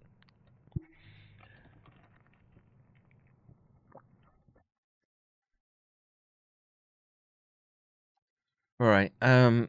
So yeah, I, I look. I, I'm not going to get into the data or anything, but um, I've read through it. It's quite interesting paper, and you know, what's the mechanism of action? So you see an upregulation of ACE2 receptors. Interesting. So moving on. This is funny. Well, no, it's not funny. It's, it's dark. But now, um, there's a ministerial job open. Uh, it's part part of the NHS. Now, just the language in this. You've got to, you've got to understand when they're changing the language so that they're moving you towards a particular desired outcome. And I made a point of trying to relay in the last stream that I did, the one before with Chris, where they're talking about, and this, you know, it's Doc Keck that sort of really nailed this one down, where they talk about countermeasures. Because they're using countermeasures, your right to informed consent doesn't exist. Not in the US, certainly not in the UK. And it's the language of warfare, biological warfare. And so you need to you need to pick up on these little details as they feed you the propaganda. It's not all just CNN news. It's you know you got to find this kind of stuff out there. These little these little gems, if you like.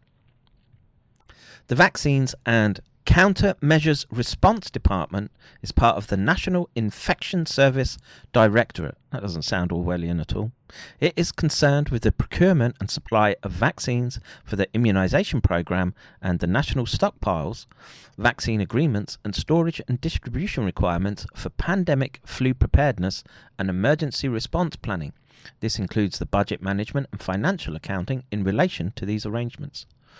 The vaccine operations team deals with all aspects of the procurement and distribution of vaccines, immunoglobulins, antivenoms, and antitoxins for the national immunisation programme and for urgent use within the NHS across the four nations of the UK. Now, listen up, folks in the UK. The role of Vaccine Supply Operations Lead is a new post to support the operations, providing accurate and timely reports for a range of stakeholders during what is expected to be the UK's largest. This is a, this is a new job advertisement. It went up two days ago. What, what is expected to be the UK's largest vaccination programme, which will be delivered at pace and will be a key ministerial priority. They're telling you what they're going to do.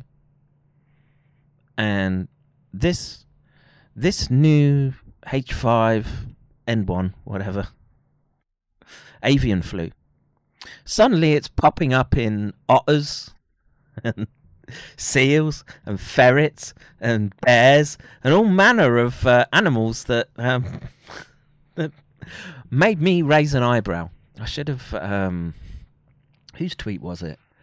It, it might have been Linfin, Dr. Linfin. Uh, it might have been her tweet, maybe. Uh, but you've. Yeah, I just, you're you're in a situation. It's changing rapidly by the day. You've got to understand how these people are thinking, and in the in the halls of power, all those uh, all those lick spittles technocrats. They're all gearing up. And uh, you, my dear citizens, you ain't meant to know. You're, uh, you're problems for them. That's how they see it. You're a issue where it involves crowd control.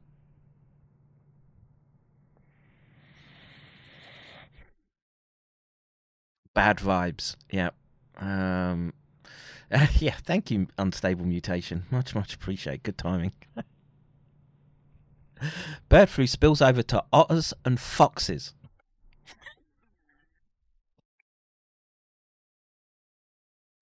Now, ferrets kind of make sense to me. Oh, f- fuck off with your multi cult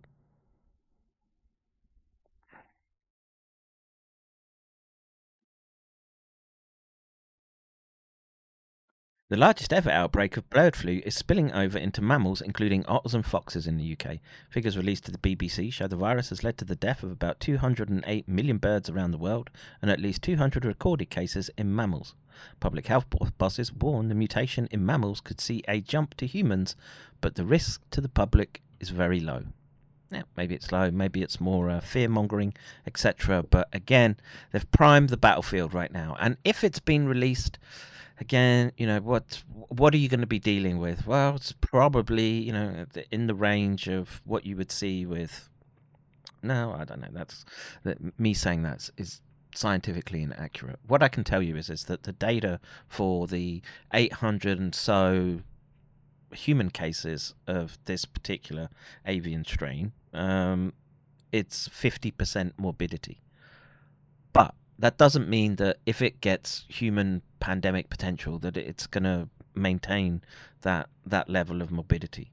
It might suck.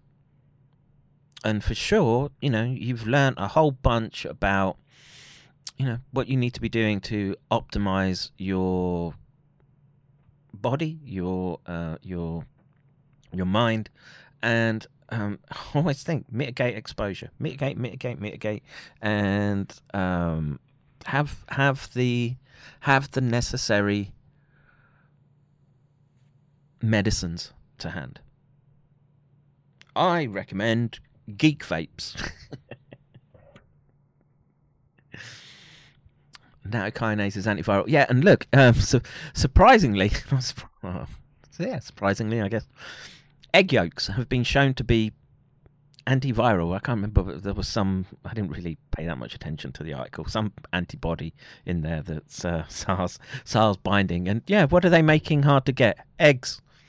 Right. Again, just you got to switch perspective and look at it just as uh, how much of this is them prepping the battlefield to come and uh, screw you over. And uh, they're looking to hoover up assets. And uh, says 10 to 20% fatality rate is not out of realm of possibility for upcoming Goff flu vaccine. Um, yeah, look, potentially. These, this is how they speak. These are the numbers that they bandy about. The original SARS was sort of a 20, 30% mortality rate. Which members of the population are at risk most? Well, again, the elderly are going to be at risk.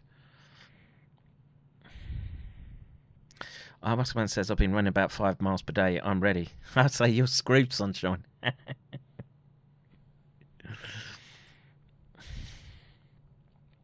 I have an egg every morning. I, I eat a lot of eggs. I like eggs. if you had to pick one food you could only ever eat again, like eggs is high up there, right? Yeah, and, and this is in the context of all the food infrastructure that's being taken out in the US right now. And again, who's doing that? If if you listen to Andrew Huff at the moment, where you know part of his uh, PhD was mapping and trying to quantify what these sorts of low intensity like attacks would look like. And he's coming straight out and saying it fits the pattern for that.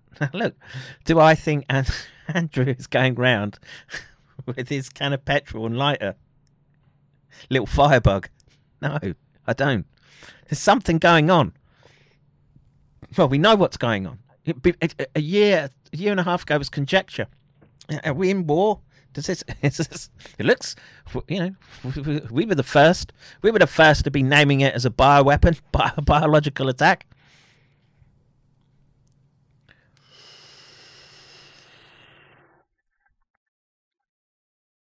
Chili Davro with the uh, breakfast of champions there. Magic mushrooms with goose eggs. Nice. Fried in foie gras. Love it. Uh, my uncle is a dentist for 25 years, PhD, ex British Army guy, and was with me the whole way on the bullshit here. He's linked up with one politician, Matt King, who opposed things. Yeah, look, man, I know there are good people out there, right? Should have voted for Nick Griffin whilst you had the chance. No, it's Commander Rixie.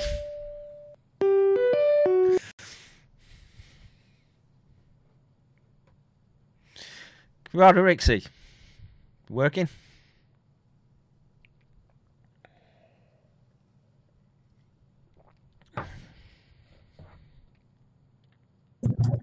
Yo. Hello? Yeah, how's it going, bro? Uh, pretty good. Can you hear me? Very Just well? about. Um, it sounds like you're wrestling with a space alien or something. Uh, no, but that just means I have to. I'm driving right now, so Mm. I just have I just have to pull off the road. I've seen, uh, how should we say, I've seen Charles talking, and uh, Charles don't have a headset. It's a, uh, it's a feat of uh, gymnastics to be admired. As he, uh, What do you mean? the way you uh, maintain maintain that delicate folding uh, communications device, and uh, Oh no, I've definitely got a. I've got a headset now. It's in. nice. No, I, I mean I've been I've been listening to you for about half an hour, and um, oh, okay. and like the, the H5N1 thing is very interesting. Yes, But yes. You're right. The fact that the uh, Oh, we, the we, bird flu we're losing you, bro. just magically cr- crossed over to otters. Okay, hold on one second. Mm-mm-mm. I'm trying to trying to get off the road here. Yeah, uh, just be safe, bro. I can, I can I'll hold the fort whilst you're, uh, whilst you're pulling over. Um, but yes, as Charles was saying, um, th- this spe- the, the species jumps that it's making is, uh, you know, it, these are signals that you have to be looking out for, and it's not like H5, whatever. I forgot which one it is already. Uh, hasn't already crossed into humans, but it's tended to be people who work with with chickens. I'm I'm more thinking of it for well in the context of infrastructure attacks, where they seem to be targeting your poultry, your cheap protein, and in a in a in a environment that we've seen that they're able to pull off. Um, how how are you to know that there's really the amount of bird flu going around that they say there is? Um, it's all very uh, precarious. So.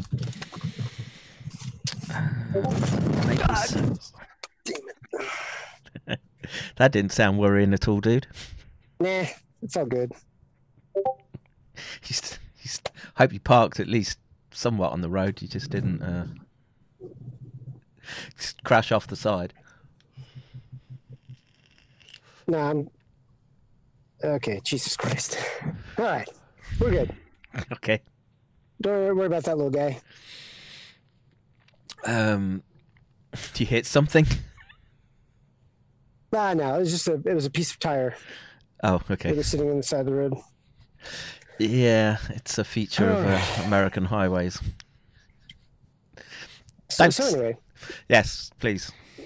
um, so yeah, yeah, I mean, there's so much going on. Um, I'm actually driving. Uh, well, to a magical place. Uh, to people who are working on um, holding these people accountable. Um, that's good So to I'm in, the. I'm in the middle of the mountains. Well, I left I left the mountains where I was in Tennessee, and I'm headed somewhere else. Hmm. But um, but yeah. So so geez. So vaping is bad. The H1N1 flu. The fact that that is making its rounds uh, in otters and ferrets. That I hate to be like a like so negative, but some my gut tells me that that's not a good thing and No, that's not and it's natural. foxes as well. And No, of course, foxes. Yeah. I mean, this is uh, again very, very. Well, it's threat assessment, right? We've got to do a threat assessment, and right now in the current environment, you know, I spent the first hour and a half just w- clip after clip of well, British politicians saying we need to put boots on the ground, boots on the ground. Um, it doesn't uh, doesn't look uh, good, and you know the. I, I, it, in doing what you're doing in this this uh, noble quest, um, these uh, my concern is these people are going to get desperate, and um, you know the the way that they get away is is just through causing as much chaos as possible. Yep. And you know, maybe you know, it'd be I think it'd be hard for them to pull the types of antics that they pulled with SARS at, at the operational level with respect to hospitals, institutions, and uh, the like that have to do the treatment. We know what the treatments are, right? So th- then they're not going to be able to say, "Oh, you you can't take that antiviral, you can't do this, you can't do that." So in that respect, it's it's not uh, it's not such an unknown, I guess, compared to three years ago. Well, I think one thing we should look out for is for surprisingly large random purchases of things like Tamiflu or other flu antivirals because that's the kind of shit that they're going to do that they're going to preposition mm. and pretend that you know all this is random. But the fact is that so, so SARS the original SARS death rate was 10 to 12 percent and MERS was 30 to 37 percent. And but H5N1 um, the last the last time I looked so this might have changed the last six months or so but but overall H5N1 has a 50 percent 50 to 60 percent um, case fatality rate. But th- and those those numbers are low just for people listening right now in the people who have been infected. Um, it, it's less Right, than a thousand people. Yeah, and that, and th- but that's but this H5N1 has been around. God, I want to say since '97, maybe. No this is it's not this isn't the exact strain, but Mm. but they've known that H7N9 and H5N1 Mm. are two highly lethal strains that if they cross over in a in a transmissible way into humans, then we're toast. And I, I do agree that that if it crossed over, it would lose some of that virulence, but um, but even if it was ten percent, I mean, you're talking about something that Oh yeah, that's.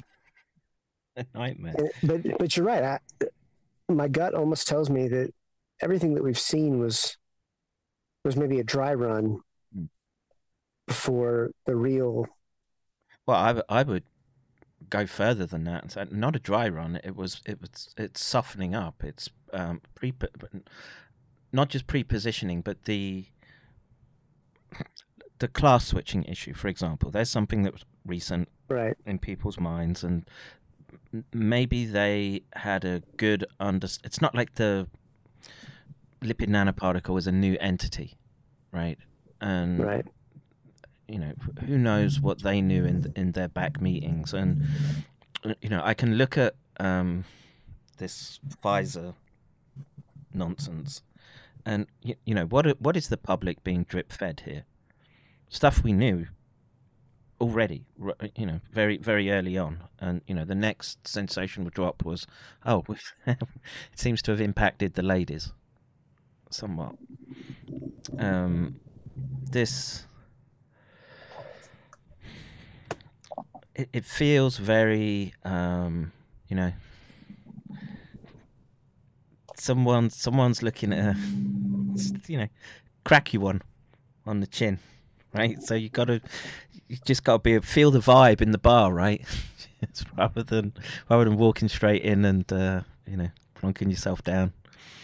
Start barking orders at waitresses and barmen etc just I don't, I don't know how, how else to advise people, bro.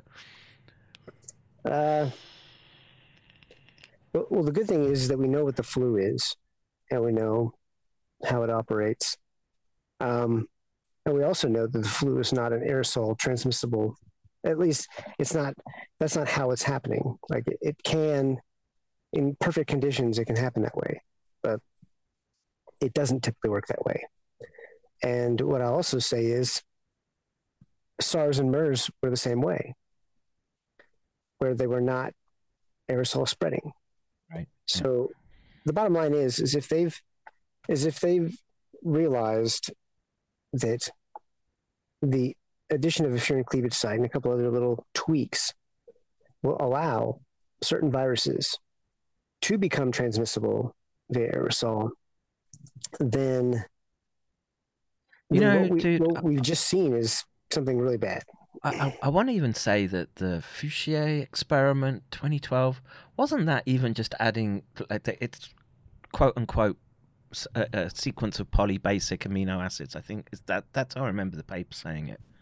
See, I don't remember. I don't remember because I don't think it was engineering. I think it was just passaging. I think Yeah, it was just did- just passaging, but that yeah. So they had ferrets in different boxes, and they, but they were they were connected. They had a, a tube that connected their air, and they just had one that was sick, and they The other one got sick, and then they kept doing that.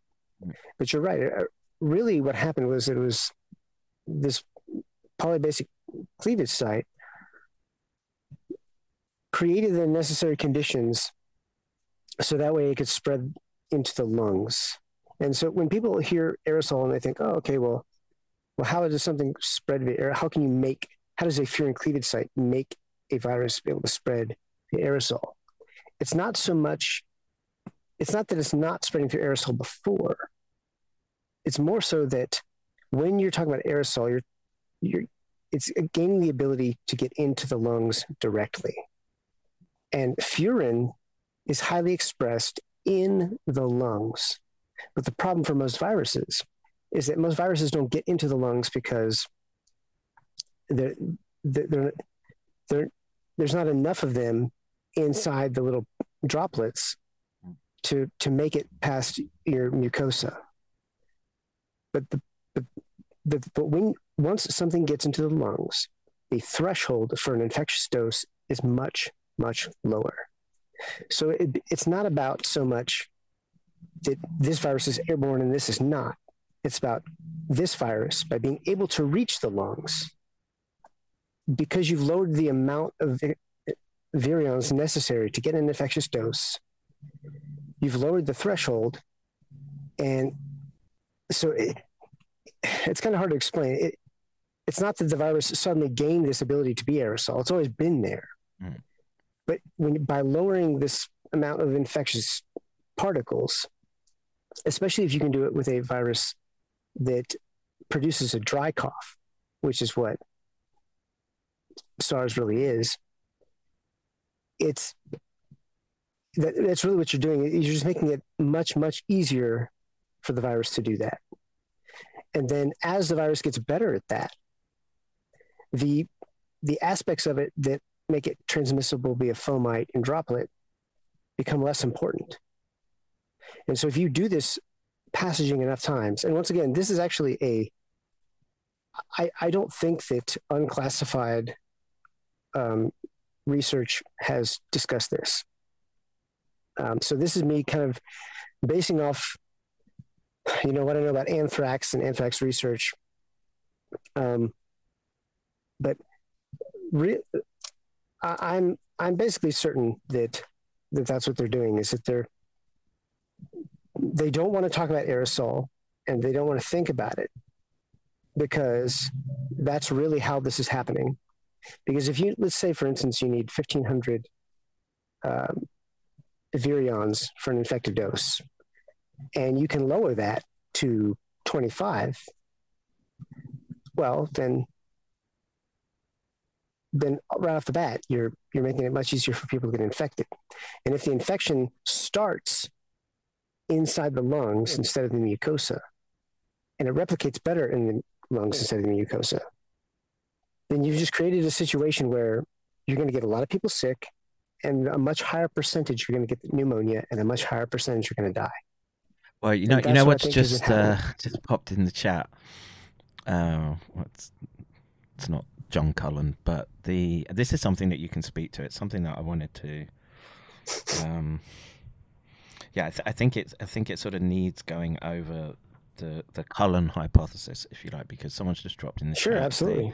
the the missing flu cases from 2020 and um, 21 and um, I'll use that to actually just break away a second because I know where you're going to go with it. And I've funnily enough run out of uh, I brought a small carton of milk up. It's run out already. So just give me a sec bro tell everyone what the Cullen hypothesis is please Okay. Uh, well, Colin is wrong, and he's always been wrong.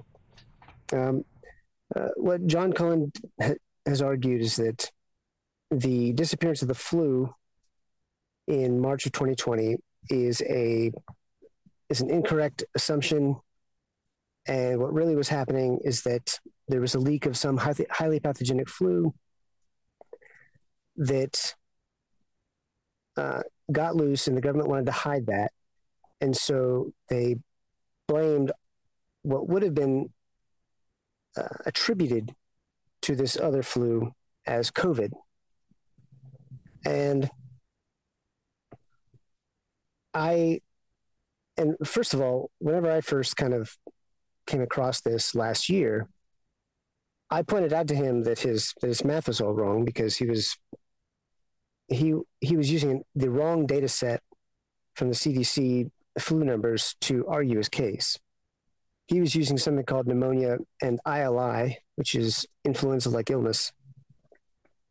But influenza-like illness just means that you have, you know, like a sore throat and a fever and a cough. That's it. And that's a global WHO definition. So ILI doesn't mean anything except it, it's a respiratory illness of some kind. It doesn't even mean that it's a respiratory um, viral disease. It could be bacterial. And so what he's done is he's taken this volume of data that includes pneumonia from any cause, whether it be viral, bacterial, or something else that weakens the lungs, maybe even some damage. And he has put all this stuff and assumed that it, it is a when you take the coronavirus numbers out of it, that everything else is the flu, and that's incorrect. In fact, inside all of that, all the time, every year, is RSV and various other pathogens.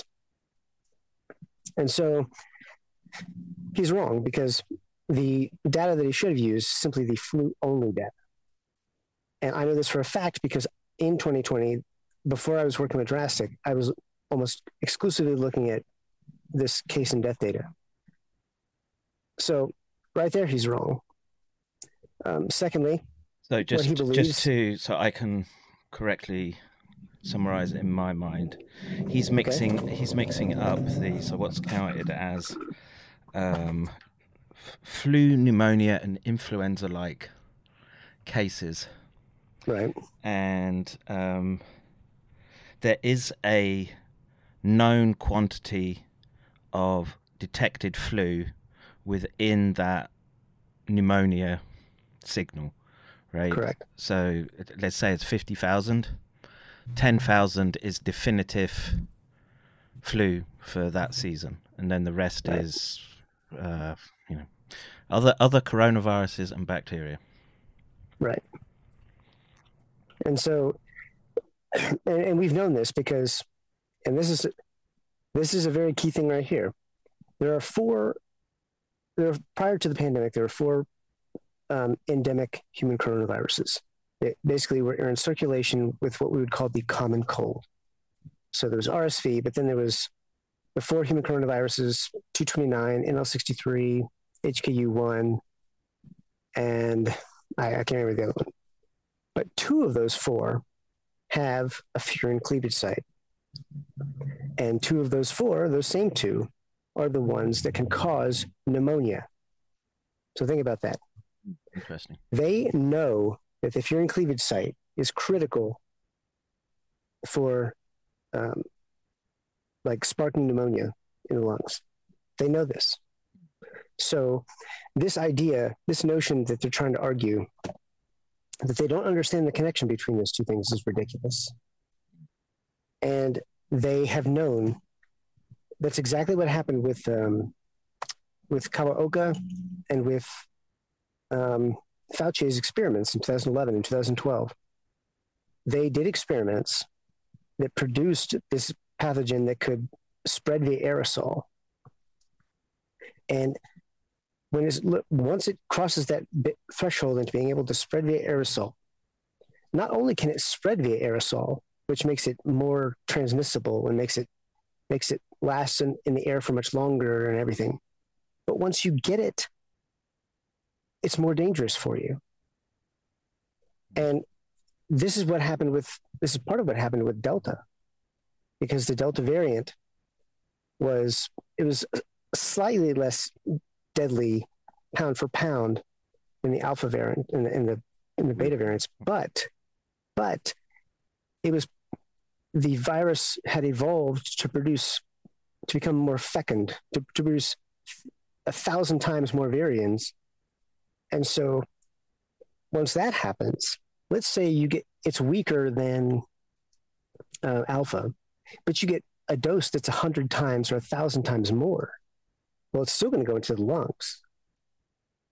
And I know, like, in my heart of hearts, like to me, it's just so obvious that that's what happened. Our uh, maid of honor when she died. Like, what happened? First, her husband got sick, and her husband was an, an active duty Air Force, or sorry, an active duty seaman in the Navy, and and he got sick, and he eventually got sick enough that he was in the hospital, but not like on a ventilator or anything. And he was 30 years old, and his wife was 26. But pr- but prior to going into the hospital, she had been sick for a week at home because she went to the doctor. They both went to the doctor and they said, oh, okay, well, not much we can do. Just go ahead and go back home.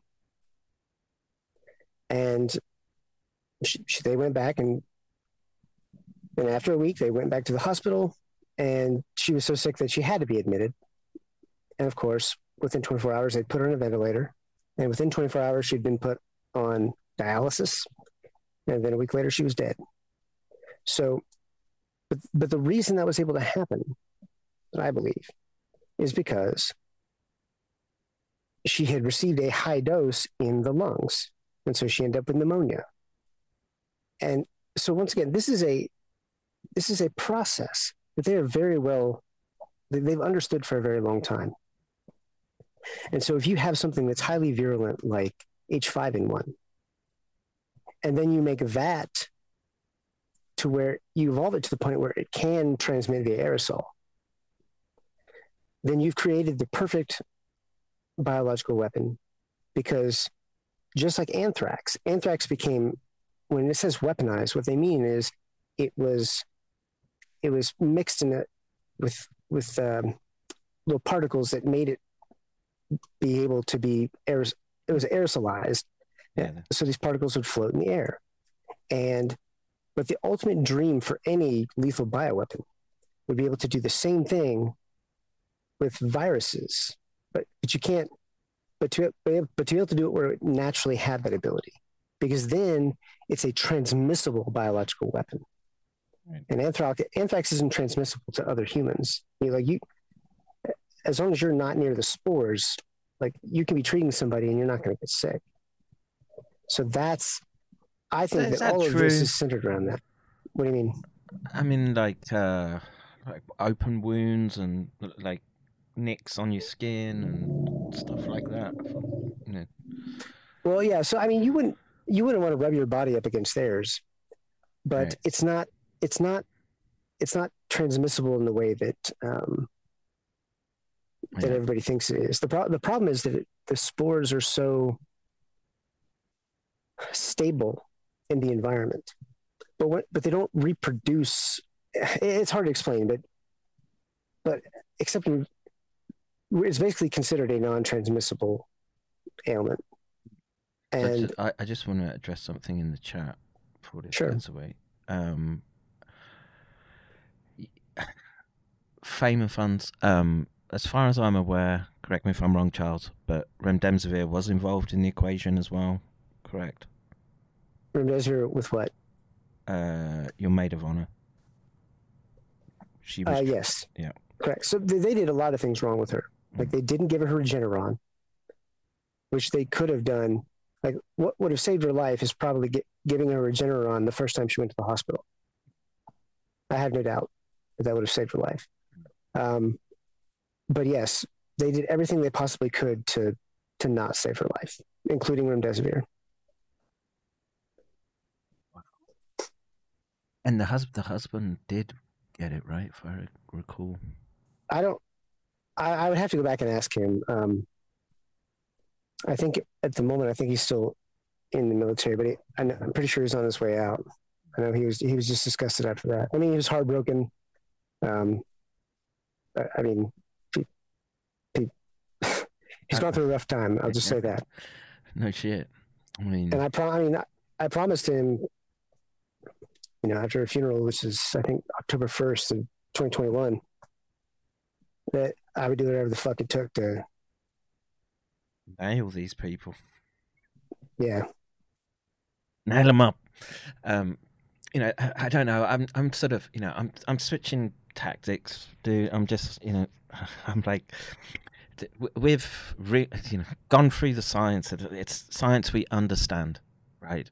It's it's more now. People got to understand the situation that you're in. You know what I have concern about is just the fatigue that comes now with like they'll say, oh, there's a there's a and I can justifiably so. The people will be skeptical of Right. um, the signaling and or the messaging, and the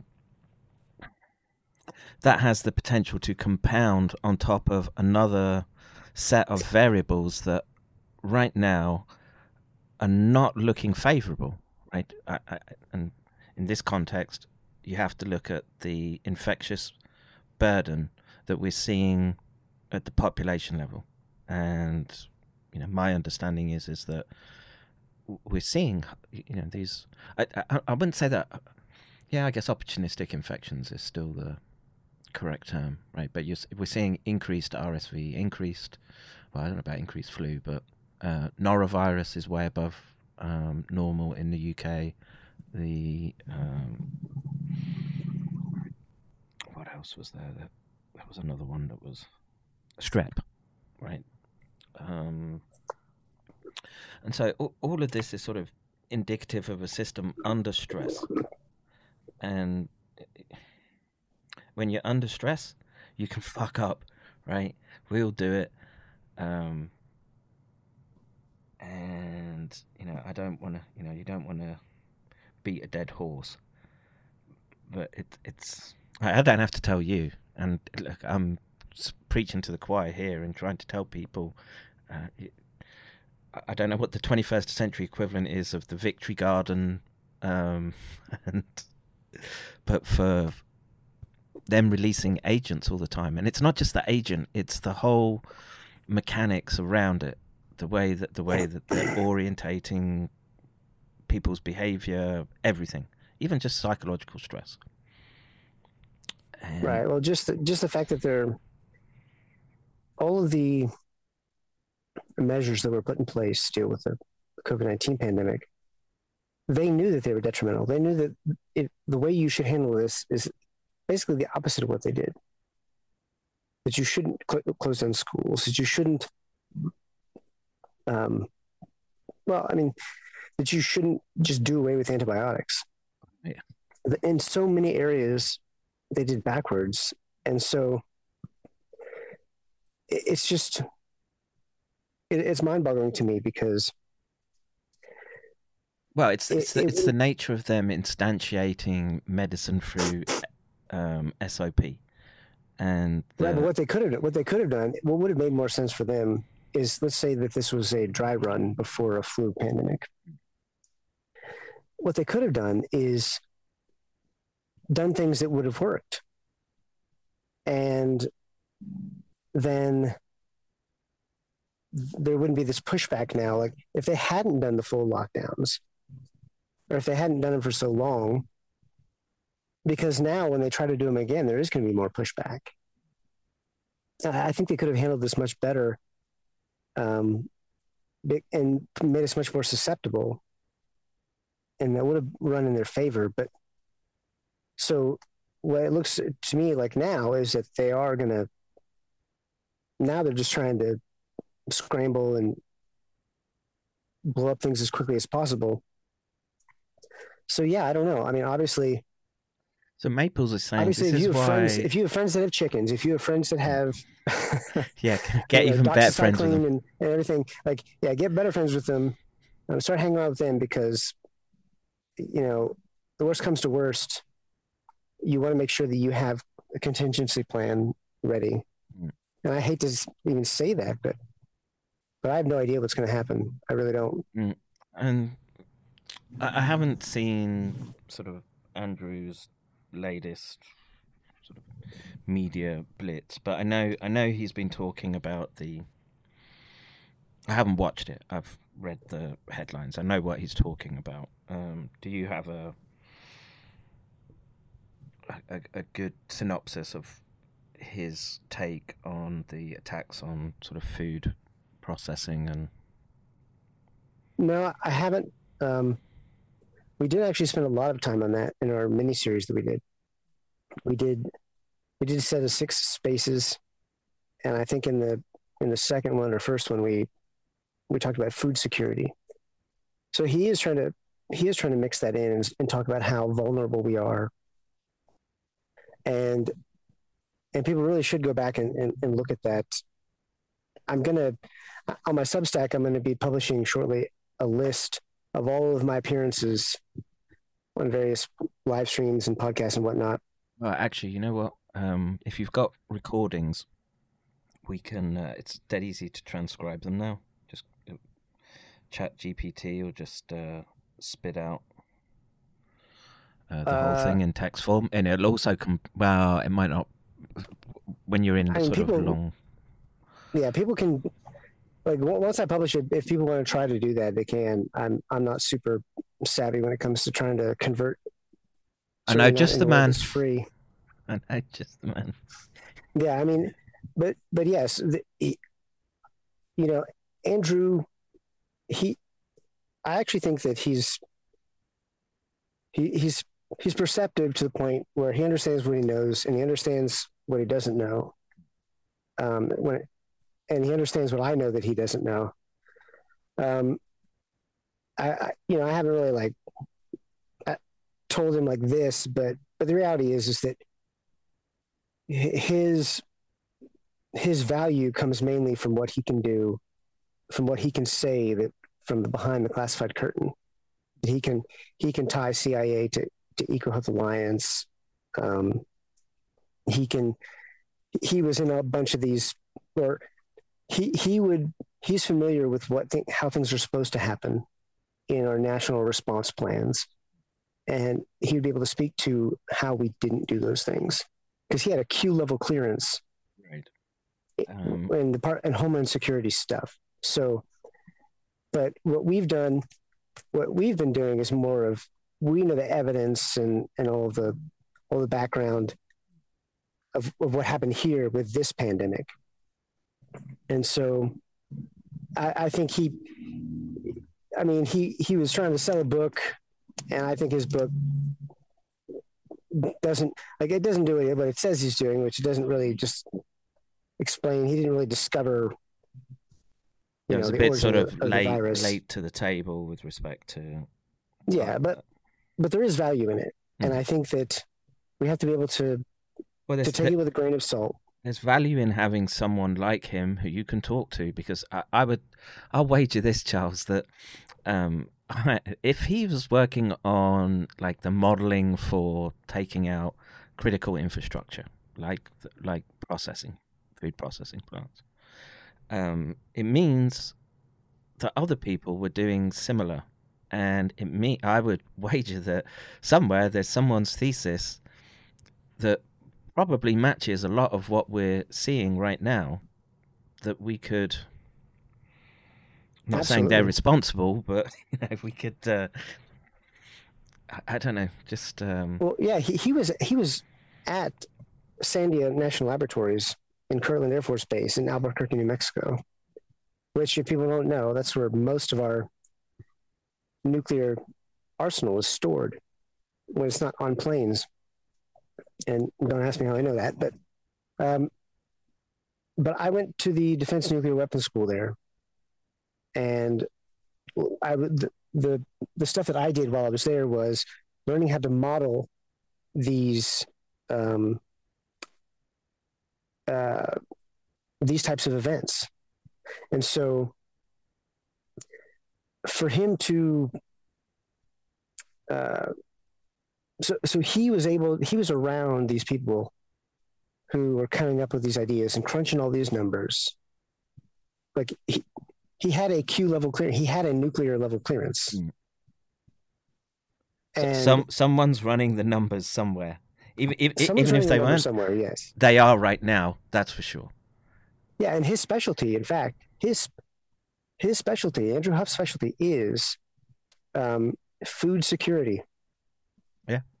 Okay. So so and and he like I know that he, he wanted to do like more more follow on spaces where he talked about that because that's that's definitely a big part of this.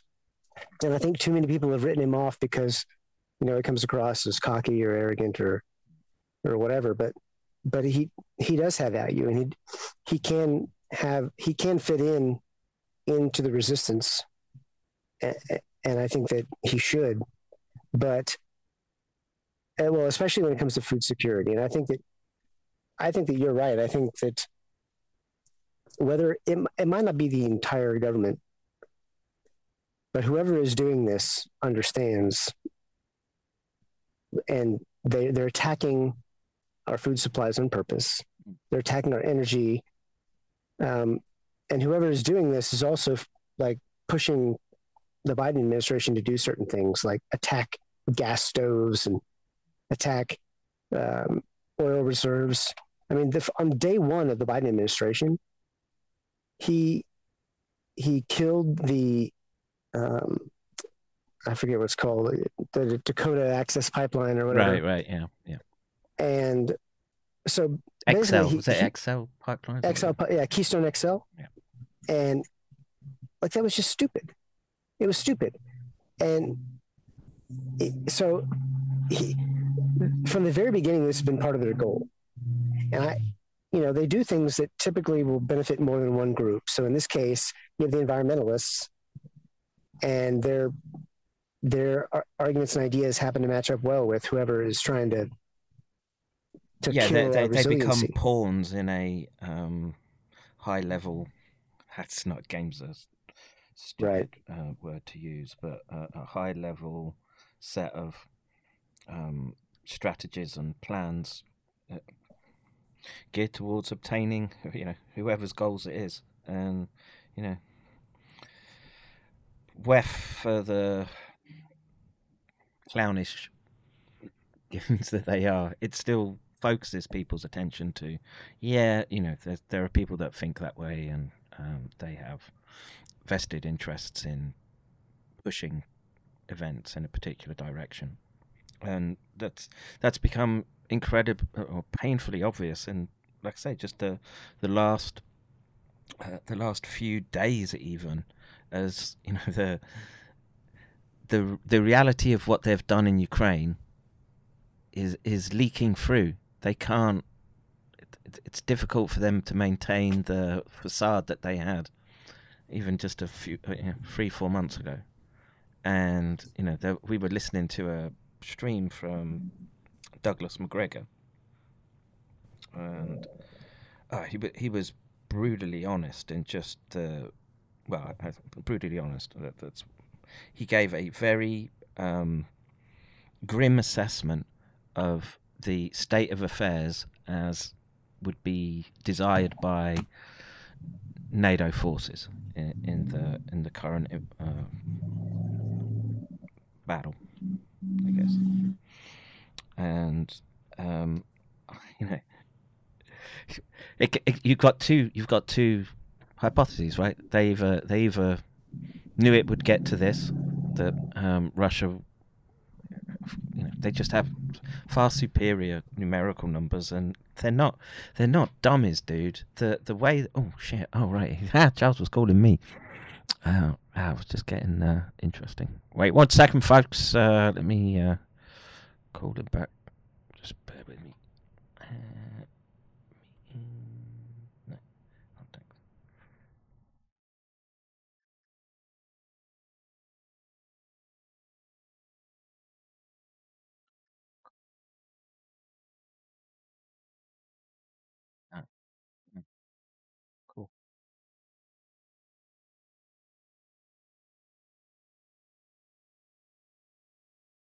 tried to sell me a phone.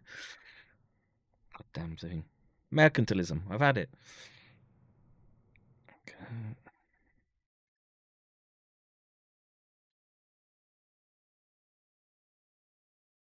Yo.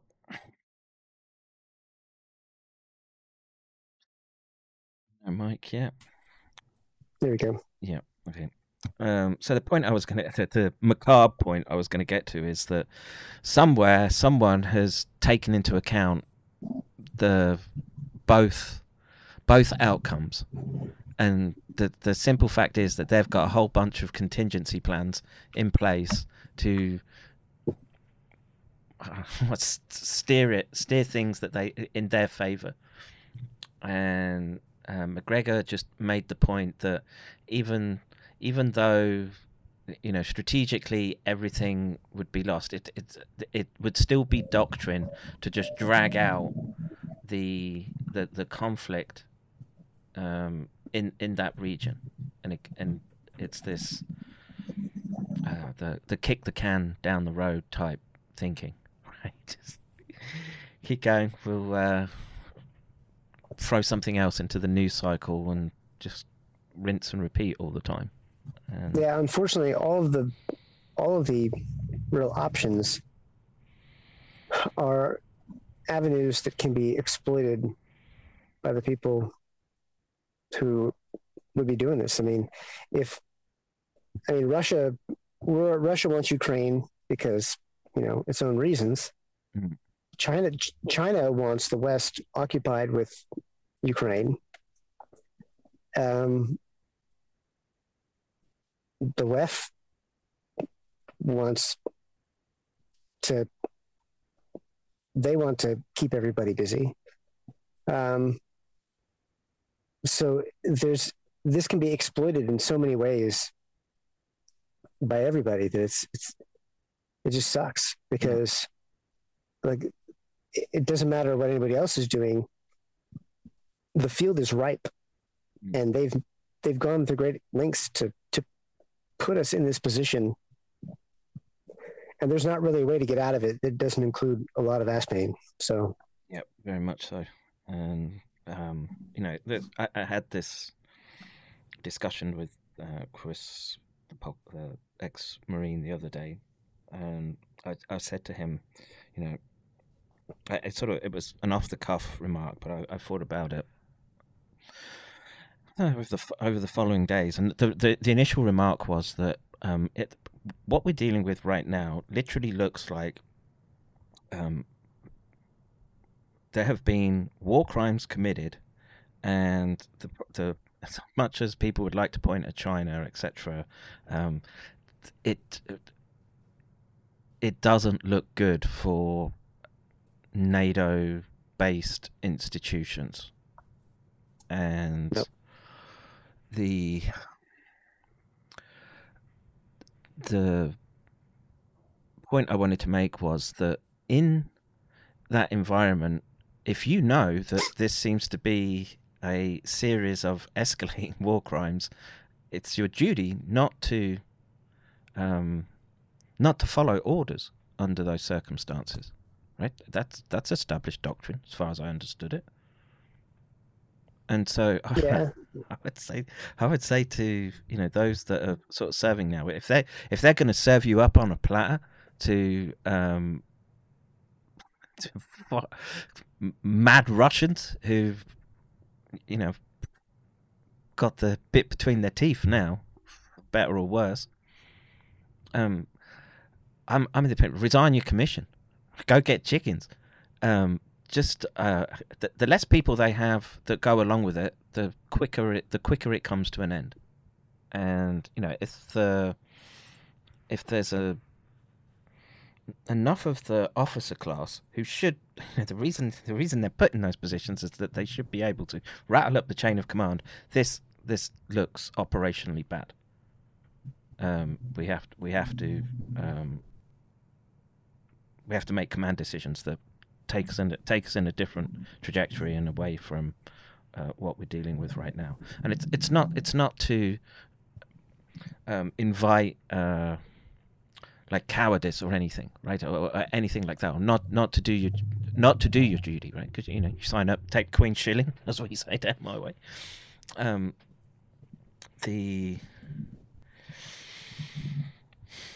yeah, and someone someone just put in the chat. So the the Mozart Group ex-marine c- colonel said that the said that Ukraine is committing war crimes. He blamed this admission on drinking. Yes, uh, we've watched the stream, and um, is is it not right? I mean, he's not serving with the Marines in the in this instance, but if if he was serving with the Marines, he's he's supposed to turn away from if if that's part of a unit he's operating with. He's supposed to break away, right? Well, well. Um, look, if somebody if there's somebody is giving unlawful orders, then you have a duty to. You're not, you're not compelled to follow unlawful orders. Um, I. The reason why. The reason why Major Murphy uh, became a whistleblower was because he saw that that based upon the evidence that he had, that the mandates were an unlawful order, and so he he- wrote a whistleblower report to the Inspector General of the Marine Corps, and if people go back and read that document, they'll be able to understand that that's ultimately what he was trying to do. He was trying to say that the the justification for this mandate is insane because military doctor military scientists have already said that this that this is bad. So why would we do this now? It makes no sense. And his goal was to stop the mandate. And i mean unfortunately he didn't. it still took another year before they finally stopped it. But but yeah i mean it's it's caused so much damage because so much of the military has seen they've seen all these things going on. They've seen the cover up. They've seen um, you know 10,000 of their fellow military members who were kicked out simply for refusing to take this vaccine. And the there's a lot of I wouldn't say a majority but I would say a significant minority of active duty personnel especially at the unit level, like battalion level and below, they understand this was something bad. But they, you know, a lot of them feel like they, they can't do anything. And so, it, it, I mean, it, in fact, there, there's a um there's a lance corporal. Well, she's now a she's now private, who who was going to be kicked out so demotion there. I was just I had to just compute that for a second. So. Yeah, yeah, yeah. So, so there's a corporal, so an E three, so very low on the on the totem pole, and she refused to get the vaccine. Mm. She said that it wasn't, it wasn't um, safe, and there was evidence that it was, you know, this and that, and so she fought against it, and they were going to kick her out. And she was in uh, Iwakuni, I think, and she refused to get it. So they they gave her orders to fly back to the United States. But until she gets back into the United States, they can't release her from her service. And she kept going to the airport and refusing to get on the plane. You know, And and then so then they kind of they kind of dropped that. That non-compliance strategy, Charles. I'm telling you, it's a winner. Right, right, but but unfortunately, just a couple weeks ago, they they decided to do it again, and this time, so they brought back the charges and and they they locked her up and put her in the in the brig. I mean, and this is a person who like she was on a podcast. Uh, RFK Jr. had a podcast with her, trying to to share her story and get it out. He's still But locked up. Or? She's still locked up. And and th- this is it's so disgusting because when when when a lance corporal is willing to stand up and, and do the right thing but none of her superiors are. Uh, it's just it's horrifying. Well, it, it, it really is. It, it's this institutional implosion that we've seen across all all uh, Yeah. Elements. Does doesn't matter where I. I wish I, I wish I could go there and you know and go flick off her command and tell her to, to get her out of there because it's being ridiculous. But um, it's it's sad because it's tearing apart the morale.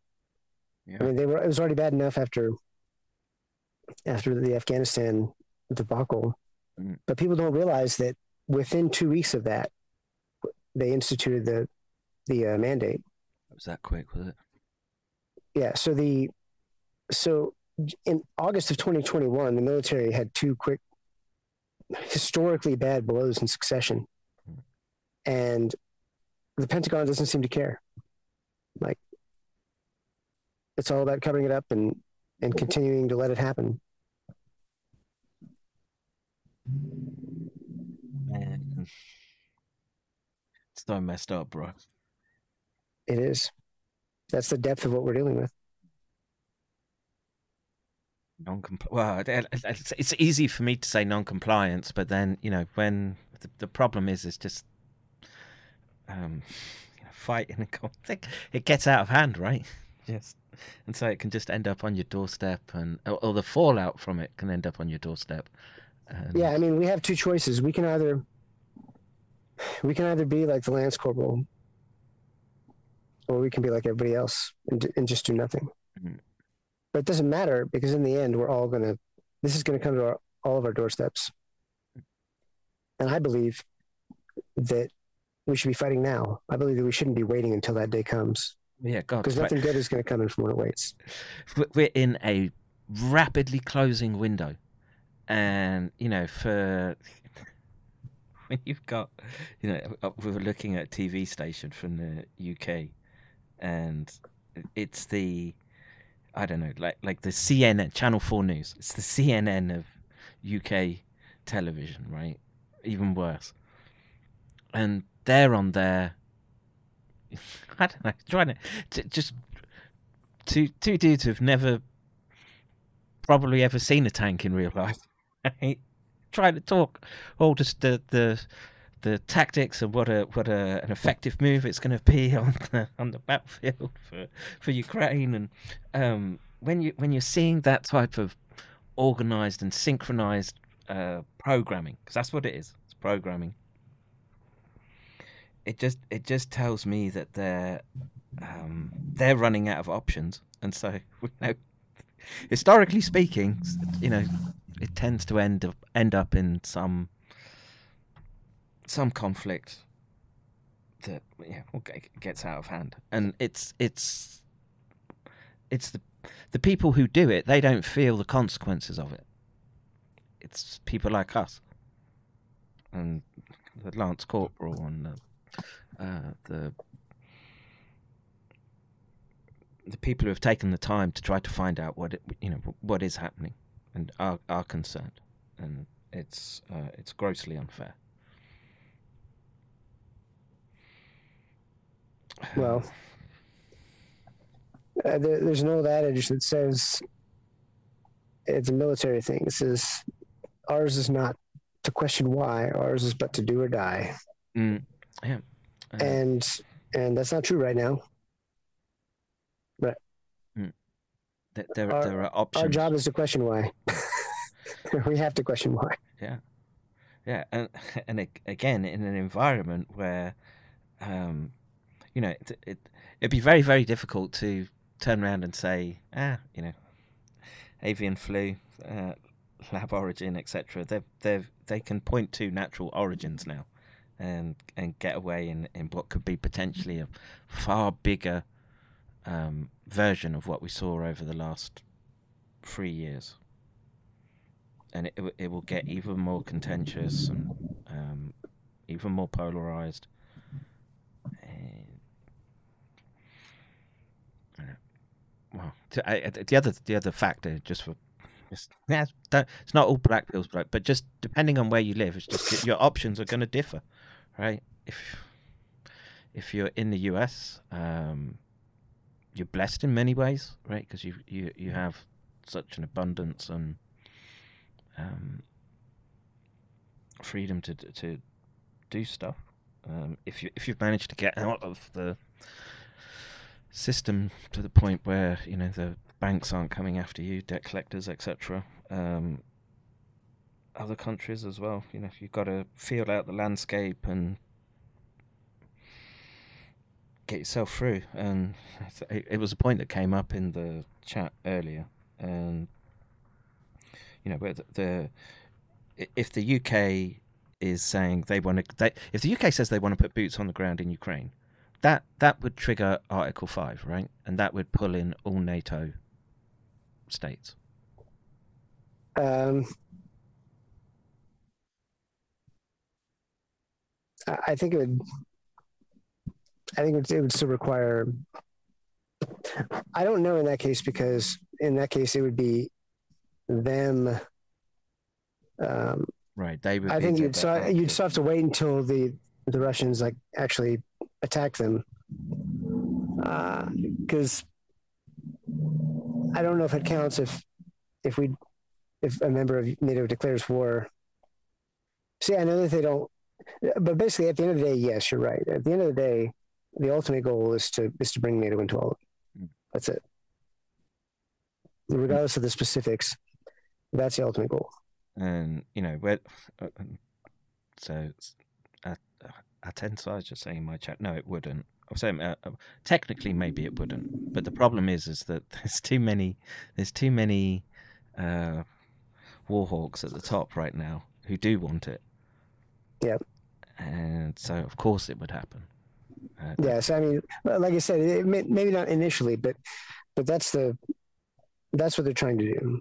They're trying to force it into the position where that happens, because then they can wipe their hands of it and say, "Oh well, you know, we we didn't know this was going to happen, and you know, we're just defending democracy and all this other bullshit." So and it's it's the really sneaky way that they've done the escalation as well. You know, what was it? You know, there's some javelins and some howitzers.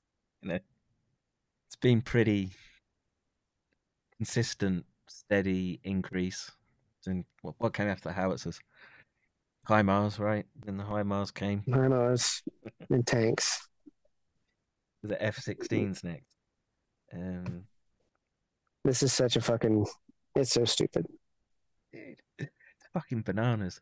Just uh most people just probably have never even had like the experience of like the like a low jet go over where it's really going right. You don't even hear it coming, right? Just, just comes out of nowhere, and uh, Yeah. yeah, just just sort of shaking in its uh the roar of its engine for thirty seconds afterwards. It's um yeah, people don't understand the the games that are going on, but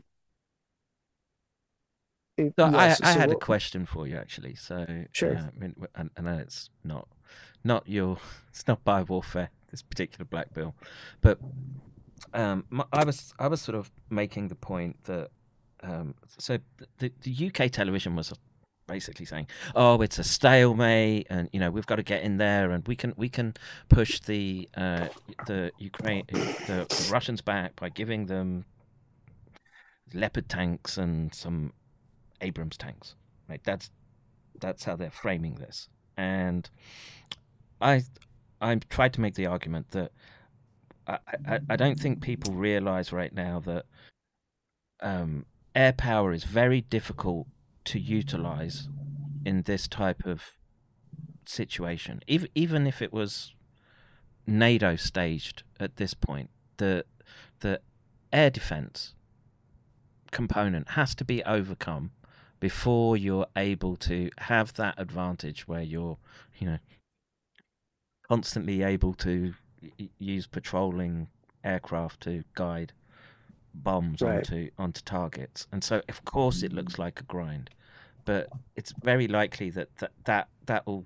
I th- my prediction is that that will change very rapidly. Right, it'll, it'll hold and hold and hold, and then snap, and then then the Russians are free to patrol the skies over Ukraine.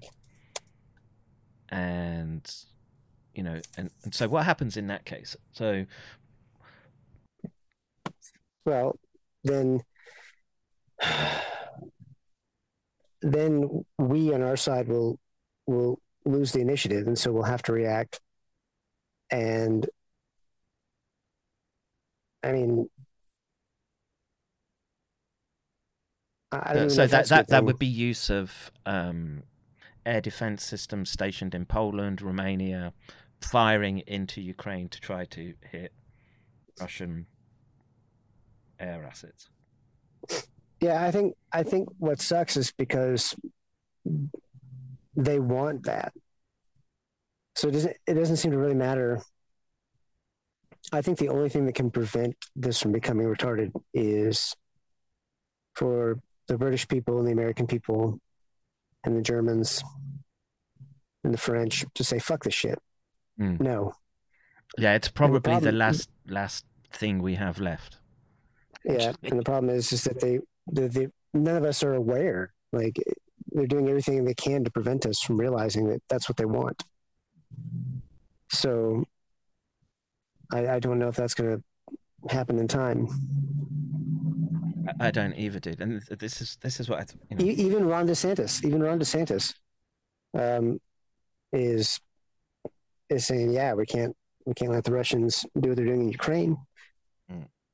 And you know he's good in a lot of different ways, but even he's wrong about that. So there's just not enough. There's not enough Republicans like Rand Paul and and uh, you know Ron Johnson and I mean, there's just a handful of people that are against the war in Ukraine.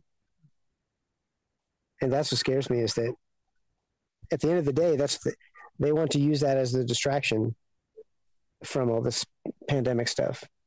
Yes. And and of course we know that a big part of what they're trying to do is destroy the evidence. So I don't know, it's just a really bad position. And we need we need these hearings to start sooner than later so that people like me and Adrian Murphy and Brook Jackson and Andrew Huff can go in there and be like, no, this is fucking bullshit. This is what they're trying to do. This is a game. They're they're playing. This is all about power politics, and they don't care how many people die.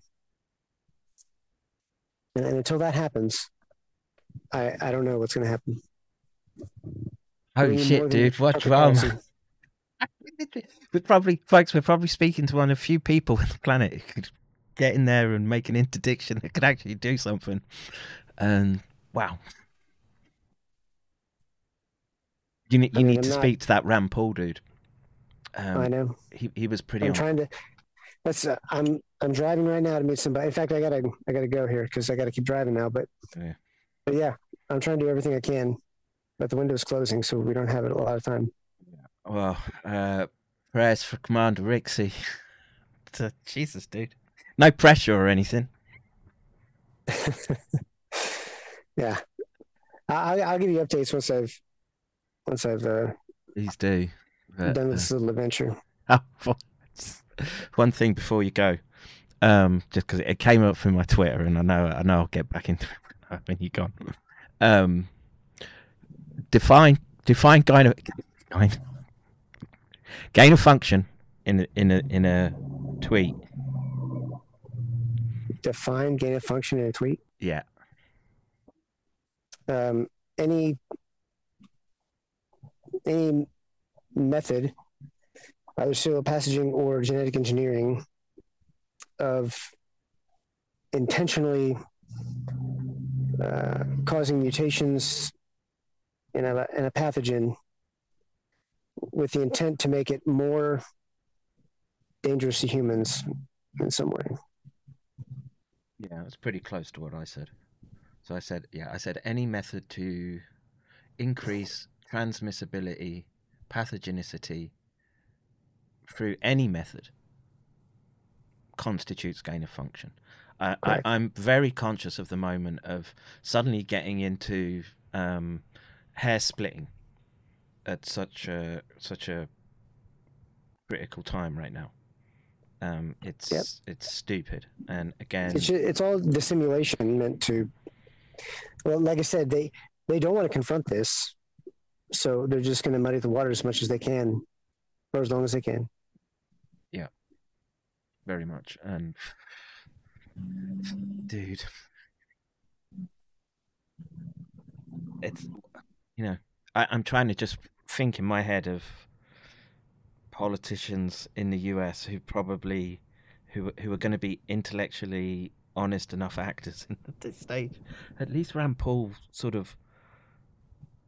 And he was very skillful at it. I know you got to go, but the way that he was just poking Nuland. I don't know if you saw that, where he, he was saying to her, "You're looking to take uh, Putin to the Hague for war crimes.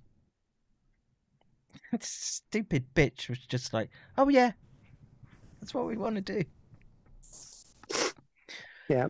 Well, I, as it just so happens, I'm passing through Kentucky right now. So I mean, I won't be won't be seeing Rand Paul here, but but this is his state. So Well, uh, send out smoke signals, bro. uh, Vape I'm signals.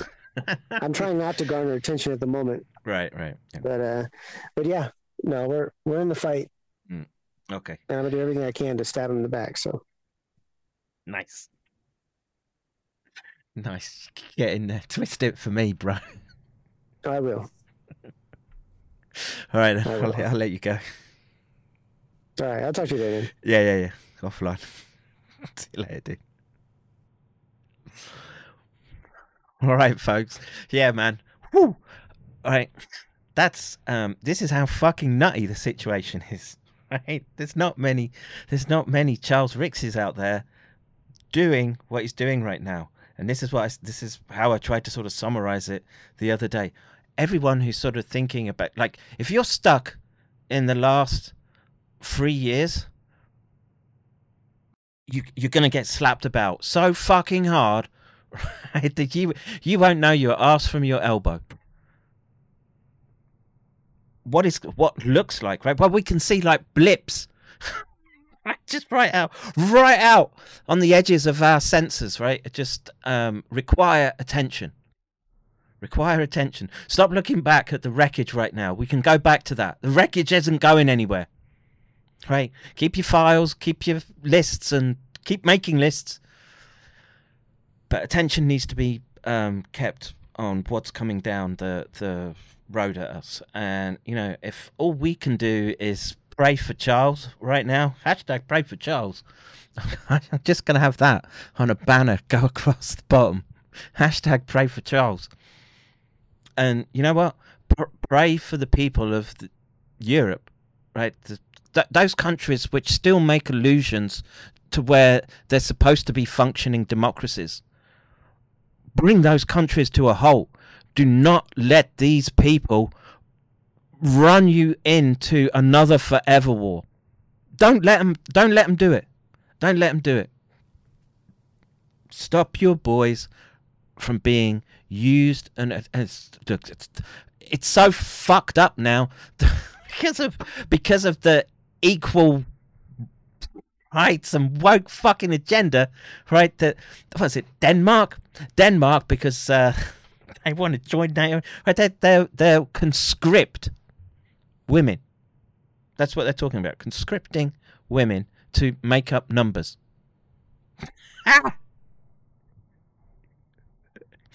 Holy shit. yeah, well, I say we're fucked, but it's gonna hurt. Uh, all right, I'll finish with this.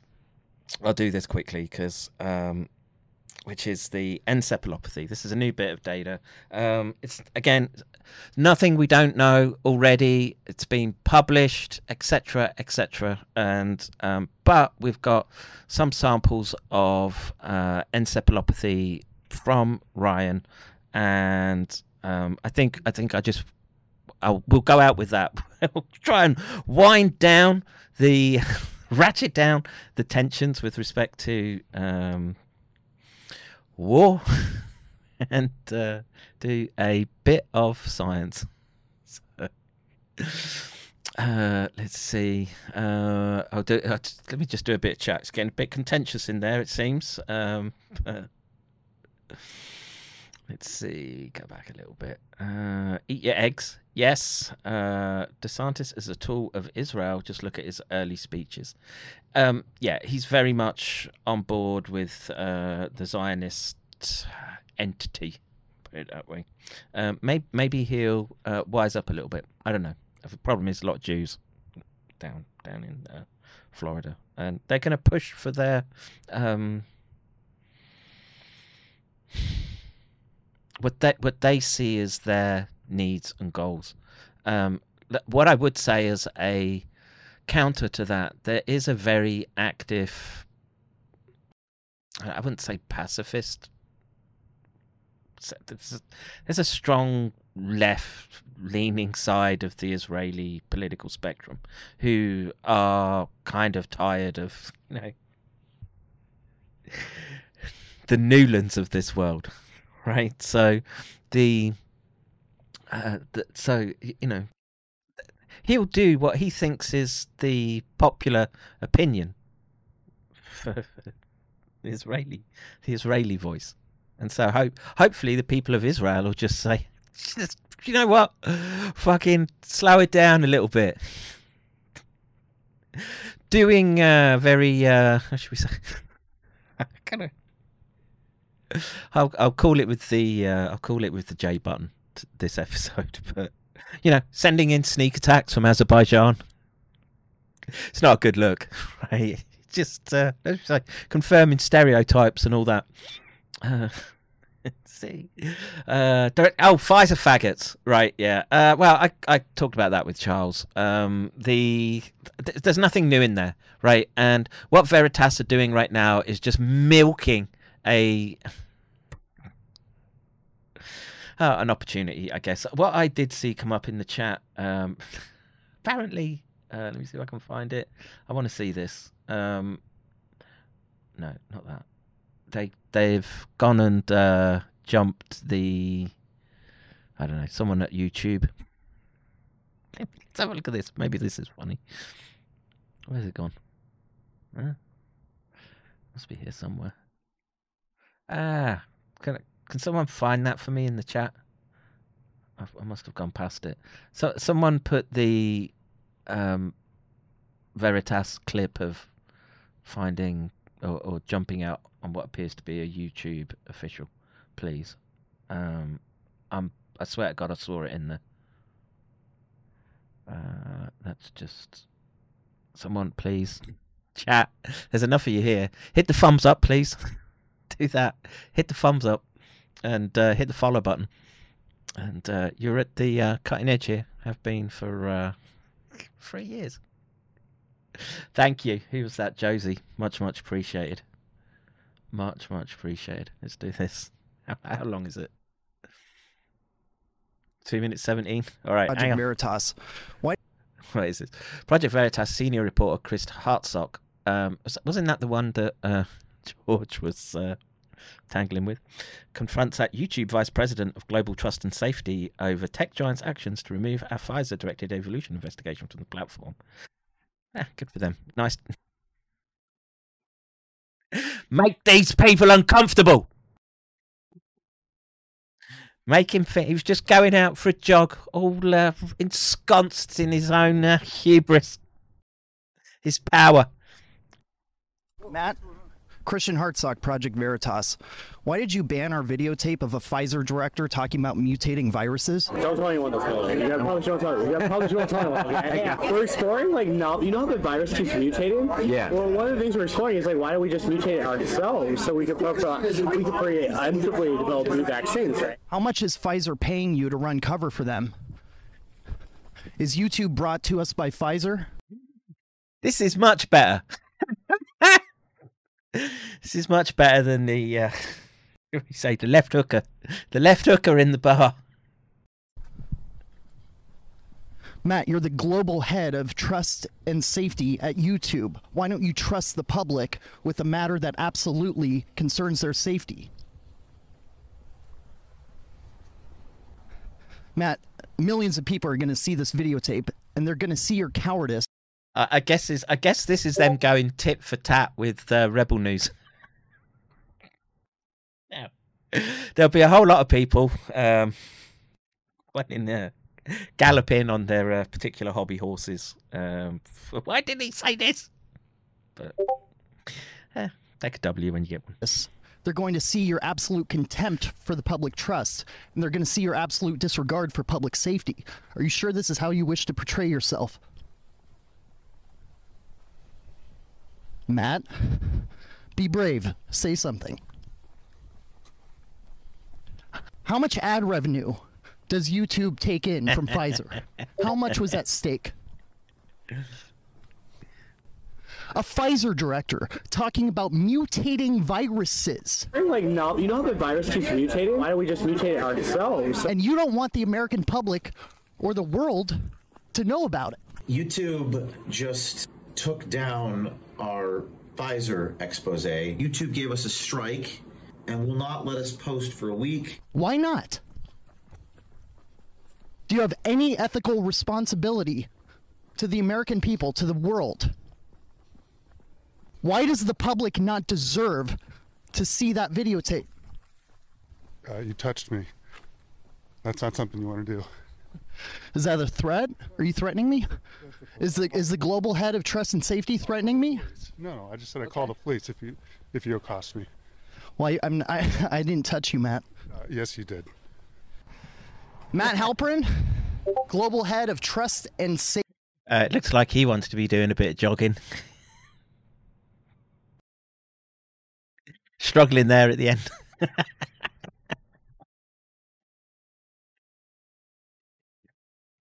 uh, let's see. What's I doing? I was doing chat, right? Uh, let's see. Uh, Trump is. I did that one. Uh, Trump is. Yeah, I did. Did I? Trump is compromised. DeSantis not so much. Uh, I don't know who you consider as we. Yeah. Um. Uh, Nuland is a psychopath, archaic. Uh, yeah, warlords. Uh, it's a phrase we don't abuse around here. Um, just say psychopathic Haberdine. How about that? Uh, let's see. Unfortunately, most people never woke up, but you know, people are waking up. You know, of course, they'll think that they're getting the the the juice from Veritas, but uh, let's see. Let's see. Centipede, I agree with you, Slayer. This is not compromised. DeSantis, Florida. Enough is enough. New bill to combat. Okay. Third degree felony. it's free speech. What are you on about? Uh, da, da. Let's see. Uh, they can manipulate our fear or our trust. Either way, we can be used. That's tricky. I agree with you, Starlight Signs. I agree. And this is why, in most cases, the default position should be I'm not complying. Sorry. And uh, batten down the hatches. That would be uh, my. That's my move at the moment. I'd just like to. I'd like to find the hole in my roof. I can't find where it's fucking leaking.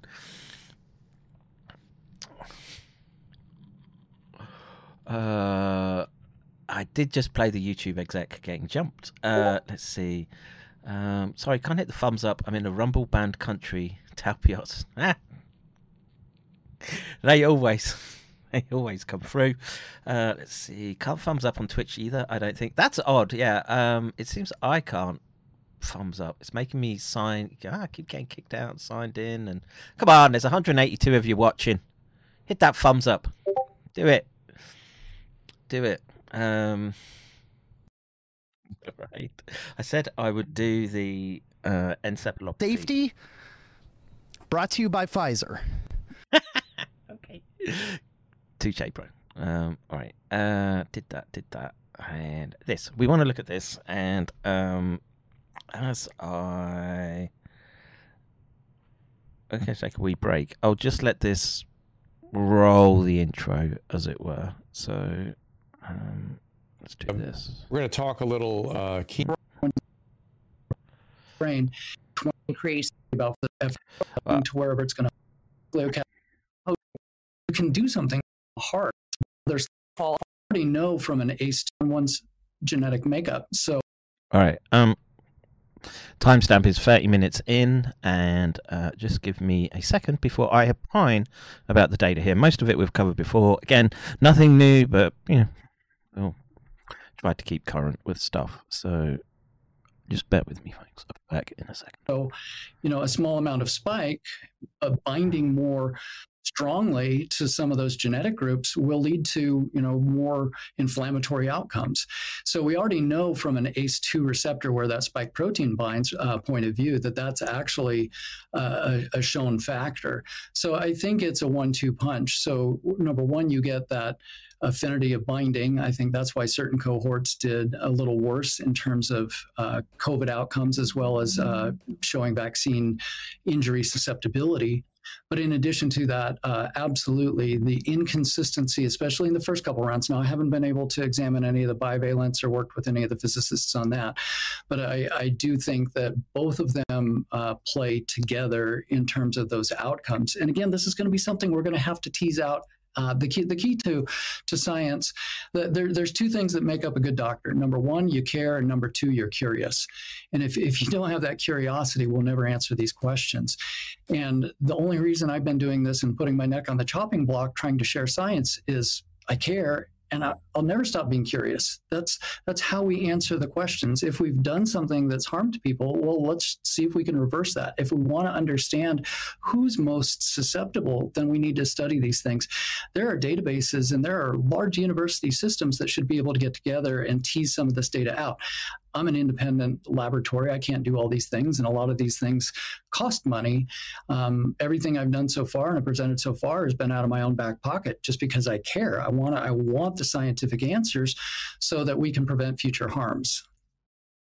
Well, and, and, I agree with you wholeheartedly. And this is what I've said from the beginning that we have got to care about this.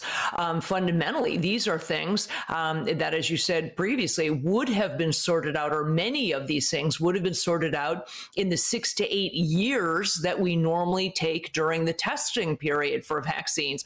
There's a reason vaccinology is complicated stuff. I have said for a long time that the immune system is the last great frontier of medicine. Um, it is complicated stuff. The immune system doesn't always respond the way we think it's going to. And it's why many vaccines never make it out of the starting blocks. Uh, they fail and, and never get there. Um, so I, I, appreciate that. And it sounds like it's you believe that it's probably uh, multifaceted, both some components that are genetic and some that are related to the uh, gross inconsistencies in batches.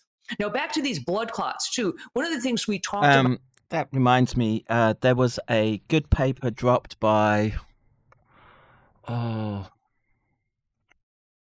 Heart of Grace on Twitter uh, about lipid nanoparticles. Actually, a Russian study. Um, it's in the Discord. Did I, I might not have put it in the. I might not have loaded it into a folder yet, but it's in the general Discord, and it talks about the lipid nanoparticle itself being able to change the the orientation of fibrin in the clot and you know maybe that's part of the um, mechanism for the abnormal clots. Um, I'm I'm still kind of well, me personally, my own personal view is I think depending on the person, many many factors, but the whole array of toxic effects can be at play from the lipid nanoparticle to the uh, the spike protein itself. Um, all all are problematic. All need to be investigated. In fact, there's there's years of research ahead just trying to answer those questions, and it is it is what it is for the moment. About uh, when you were on with us last was that the blood clots, in addition to being very, you know, massive, um, they also included, if I recall, a fair amount of amyloid, something that is not in. Yes, and you probably heard it here first, folks. That was the prediction. And now it's sort of playing out. And why would we be concerned about amyloid?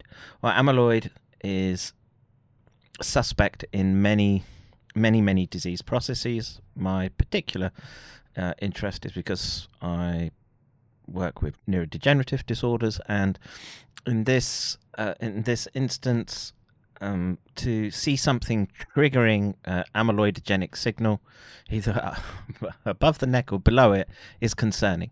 And uh, am- amyloidogenic disorders tend to be somewhat nasty, and um, for that, we need to be um, aware of the data. That's all. Uh, I mean, again, now it's just. Uh, I was in a, I was in a space the other day, and people were sort of asking me about what can you do with respect to mitigating some of these effects, especially those that were forced into being exposed to these potential triggers. And it's not just coming from vaccines or gene transfections. There's a a, a risk from the infection itself, and you know, I'll I'll go with uh, you know, short of the the you know the hyper focused techniques th- that were being explored in laboratory space, which was, you know, a lot of it was around sort of monoclonal antibodies, that type of thing. And the simple fact is, none of those therapeutic approaches have really been successful. And um, a nutraceutical a way of approaching it might be a good way. And uh, I've wish in a short time I had left to uh, explore that space. Uh, nattokinase, um, that's it. Try that. Everyone's trying that. Might as well give that a whirl. Eat, eat your uh, natto and normal blood clots. Um, so let's talk about that. These aren't just uh, for those people who might not have seen part one. That these blood clots are not typical in in that way not just the size and the locations and the frequency of them but that they include some other components that you normally don't see in blood clots yeah, and this is a great point. I'm glad you bring it up. I'll have Caleb pull up slide number 15, if he would please. Um, here on the left, you can see there's a um, there we go. Uh, the, the, criticism that that's bantied about is, well, gosh, you know, these are just post-mortem and they're an, an incidental finding post-mortem. And the, and the clots you see on the right, yeah, those are post-mortem clots. In fact, I have some spike stains coming here in about an hour from one of my technicians that will be looking at some of those with spike stains. But on the left, that was removed from a patient in vivo. I have other slides of patients that have like the entire bronchial tree, like it was cast. One was a pilot, the other was an internal medicine doc in Florida. Which I also saw with the infection, by the way. And so these large clots, they're, they're unusual in the sense that they have a lot of proteinaceous deposition. And so if we go back to, you know, the conversation uh, in the earlier segment with Dr. Drew, uh, some of this uh, clotting process is because excess proteins are being deposited and not broken down by the body. So if we uh, hop to the next slide, um, Caleb, here you can see spike protein within a lung vessel. This is Dr. Burkhardt's slide out of Germany. Um, I've been working with him and communicating with him. Just saw him at a great meeting in Stockholm where we uh, compared notes and are continuing to do these studies across the world together. So things are moving so fast. I haven't even had time to get back to that. Uh, what was it? Astrid going on, insulting him about graphene. That's how fat. Like, normally, normally I'd milk content like that for days. I haven't had a chance to get back to it. So uh, here you can see spike protein in some of these clots. And if you go to the next slide, um, this is one from a patient that I just did, uh, unfortunately. And this was a COVID patient, not a, not a vaccine patient. But here you can see the spike protein, all that little green glowing stuff. That's that's uh, microamyloid deposition in capillaries within a heart. So the amyloid Oh. Not so good, folks. Not a good sign. that's, a, that's probably part of the reason why uh, that bit of that individual is uh, on that slide like that. I'd be interested just to see what other organs look like. I mean, look, when you're taking gross specimens and slicing them up, and you know, human heart's big, big organ if they're I don't know, a few hundred sections maybe, and they get a hit, well, means your heart is riddled with with amyloid. So that's I like the stain that they're using. Very very cool. It is depositing in vessel walls, and then some of these amyloid clots will piggyback and just basically like daisy chain onto each other. They just grow and grow and grow. And again, certain patients have the ability to break down clots, and other patients are missing certain factors. And so it, it's again, it's not known who is and who isn't. And sometimes we have to go on symptomatology. But here's what's interesting: if we jump to the next one, we now have in the laboratory, and there's only a handful of labs doing this. On the left, we can stain with a, a very simple stain called thioflavin, and it'll show clump uh, Ryan uh, wants to uh, make a suggestion. Um, when using other people's work, you might just want to put the attribution on the slide. I know you're going to say it, etc., but it's just good practice, please. If you would. Protein. So if I take just a simple tube of blood, you know, if you go to your your doc, get a tube of uh, blood. This is the Tories. Is that how you say the name? South Africa lab.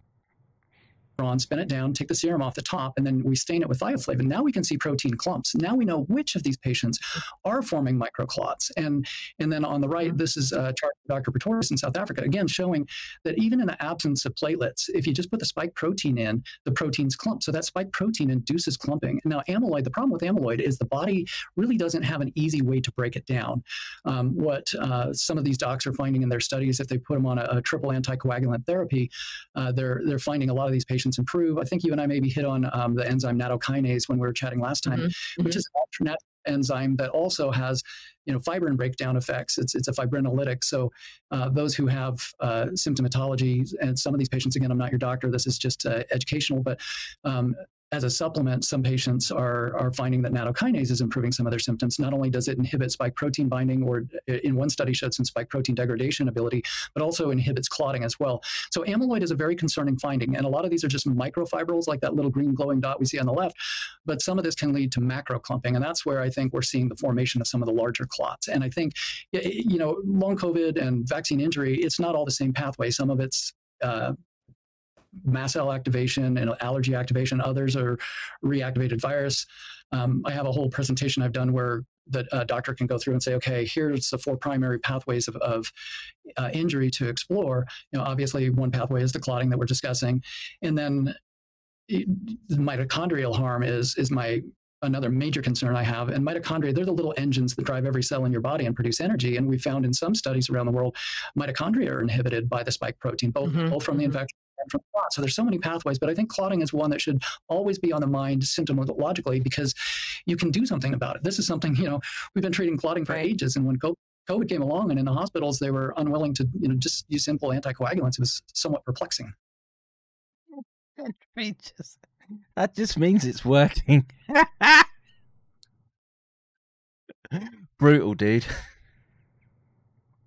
Well, this is a good segue because we're talking about the staining, um, Ryan. And one of the things that uh, I know we talked about last show, but is really, I think, critical, is this concept that we have, you have at your at your um, hands, the different, the ability to stain and differentiate between spike proteins that have occurred as a result of the virus. Uh, Hexagoo says risk from infection itself doesn't seem that high per French statistician. I don't know what it is with these French dudes and the way they look at their data, but um, if you're seeing if you're seeing significant blips in Euromomo data, you got a problem on your hands, especially especially when it's appearing in kids. So I would be uh, just uh, beg to differ at the moment with that uh, Frenchman. Just check that. Let's see. Let's see the latest scores there.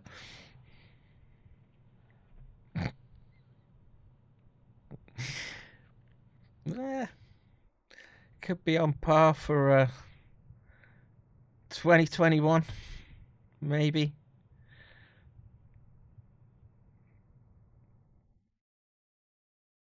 You know, when you're seeing that in 15 to 44 year olds, I don't know. Where he did statistics, but you know that's uh, that's a signal of concern, sir. All right, back to this. Uh, we know that some of these things, or some of these syndromes, and some of these uh, complications occur in people who've had COVID and who have long COVID. But you are able to differentiate at the cellular level, at the tissue level, between spike proteins that occurred as the result of someone having COVID 19 versus spike proteins that were produced uh, in response to the mRNA that they were injected with in the vaccines. This to me is a critically important issue because it really. Uh, well, we've got some updates to those data. I'll, I'll let him say his piece and then I'll say mine. answers the question well does this person have myocarditis or does this person have inflammation of the, the vessel wall because of these spike proteins where did those spike proteins come from did they come from that person having covid the virus or did they come from receiving an mrna injection that induced them to create those spike proteins so talk about how that how you make that differentiation Certainly. I'll have Caleb jump to slide number three, and I'm going to jump through a couple slides really quickly here, Caleb. Um, so when we got the shot, you see a superimposed needle, again, Dr. Burkhardt slide from Germany, and you see in the deltoid muscle that Old uh, Arne Burkhardt is uh, sly old fox. He's made sure his name's on there. So uh, why is the resolution so shitty? That's why. That's that's spike protein being expressed. Now we were told that it would stay in the arm. Plenty of studies now show that it doesn't. If we'll go to the next slide, this uh, study was done by Dr. Roltgen et al. out of Stanford. And, and on the left, you see mRNA persisting in lymph nodes for at least two months. And then on the right, the little brown dots. And, and this is what we look at under the mic- microscope. These are all cells. You, you see up to 60 days later, there's still spike protein being produced. Um, we'll jump uh, uh, sl- uh, slide forward. Is, is that new info, Dr. Dr. Cole? Is that is that new info? No, come on. You should know better. information? That that sounds new. No, unfortunately, no. I mean, this came out last year, and and there's uh, several studies showing the persistence of circulating spike protein. There was one that came out of Harvard on myocarditis, showing that the kiddos that got myocarditis had circulating spike compared to those who didn't get myocarditis. Six Um, months. Six months is a new number to me. I, I had not heard six months. It was 60 days. I'm sorry, that was 60 days, and and, and at 60 days she Ah, took that. To okay. publication. So, But, and- but they and there are stopped studying studies. it at six. They stopped studying it at sixty days, if I don't recall, right? Yeah, that's when they stopped. Is, is that, I mean, I'm getting a little confused, guys. Is are we talking about the mRNA or the or the spike? Which are we talking about? Talking post post injection, um, post injection. So Okay. these are post mRNA but, but injections. So- persistence of mRNA or persistence of spike protein? Because I did hear you say 60 days, two months for the yeah. mRNA to persist, but but then I thought I heard you said six months for the spike to persist, and that that was like sort of mind blowing to me. Six months. Well, well, here's here's here's what. Okay, I will blow your mind. Then. Okay, so the mRNA we know Okay. persists for at least two months in some patients. So does the spike, or, or for 60 days. 60 days in that study, 60 days spike in that study. Dr. Bansal showed uh, circulating spike uh, four months later in the Journal of Immunology. Dr. Bruce Patterson has shown circulating spike in uh, non-classical monocytes in the blood up to 15 months later. So we know that spike protein can stay in circulation for over a year. And, and we don't know when the mRNA breaks down. Now, this isn't in every patient. It goes back to Kelly's earlier point, but we don't know who has, because, because of the, the synthetic nature of this RNA, you know, some people are deficient in the ability to break down RNA to begin with. And it goes back to the same groups you and I were talking about, Drew, obese, diabetic, et cetera, and certain racial groups. Right. So And some Can I, patients. can I have just I want to flush out the uh, the Patterson's observation because I'm very familiar with that. What they observed was persistent spike protein in non-classical monocytes in the central nervous system, who typically go through a cycle of apoptosis very quickly. And what he's been able to show is that these spike-infected monocytes don't go through that cycle. They stay they stay whole and they do their inflammatory thing in the CNS and associated with elevated VEGF. Absolutely correct. Absolutely correct. And that, you know, I'm, I'm glad you're familiar with that because that's, I think that's societally the concern in these patients that are suffering long term, either post COVID and or post uh, injection, is the persistence in some of these individuals within certain cell types. And to your point, that chronic inflammation that that induces will lead to the symptomatology that we're trying to resolve. So going to Kelly's uh, question, so now we'll jump forward. Let's see, let's jump forward two slides uh, to number six, Caleb. So uh, I'll go back one, and then then this one's kind of a teaser because this one's important. So spike protein here on the left, this is uh, heart tissue. All that brown that you see um, is spike protein by a special technique we use in the laboratory. Again, this one's Dr. Burkhardt's slide. Um, the brown is spike protein expression, and and the antibodies we use in the laboratory are like a lock and a key. If it binds and, and locks on, then we use a little glow on the end of that antibody so we can see it under the microscope. So on the left, we have spike protein as an internal control. If it were a viral infection, then the nucleocapsid should light up as well. So it's simple deductive reasoning. If spike is there, nucleocapsid isn't, it's not from an infection, it's because the body's producing spike protein. Now, if we jump to the next one, this this is highly concerning. But, but, it doesn't mean it's the shot that did it. We now know that the mRNA of the spike protein and the spike protein itself, as a peptide, will translocate to the nucleus. And in such an instance, uh, you could get um, expression of spike without nucleocapsid protein. So we need to find another another positive control that we can use. Concerning. This is one I just uh, completed yesterday on a, an individual, and this this one we'll do more of a, a, prominent press conference on once the rest of the autopsy is complete.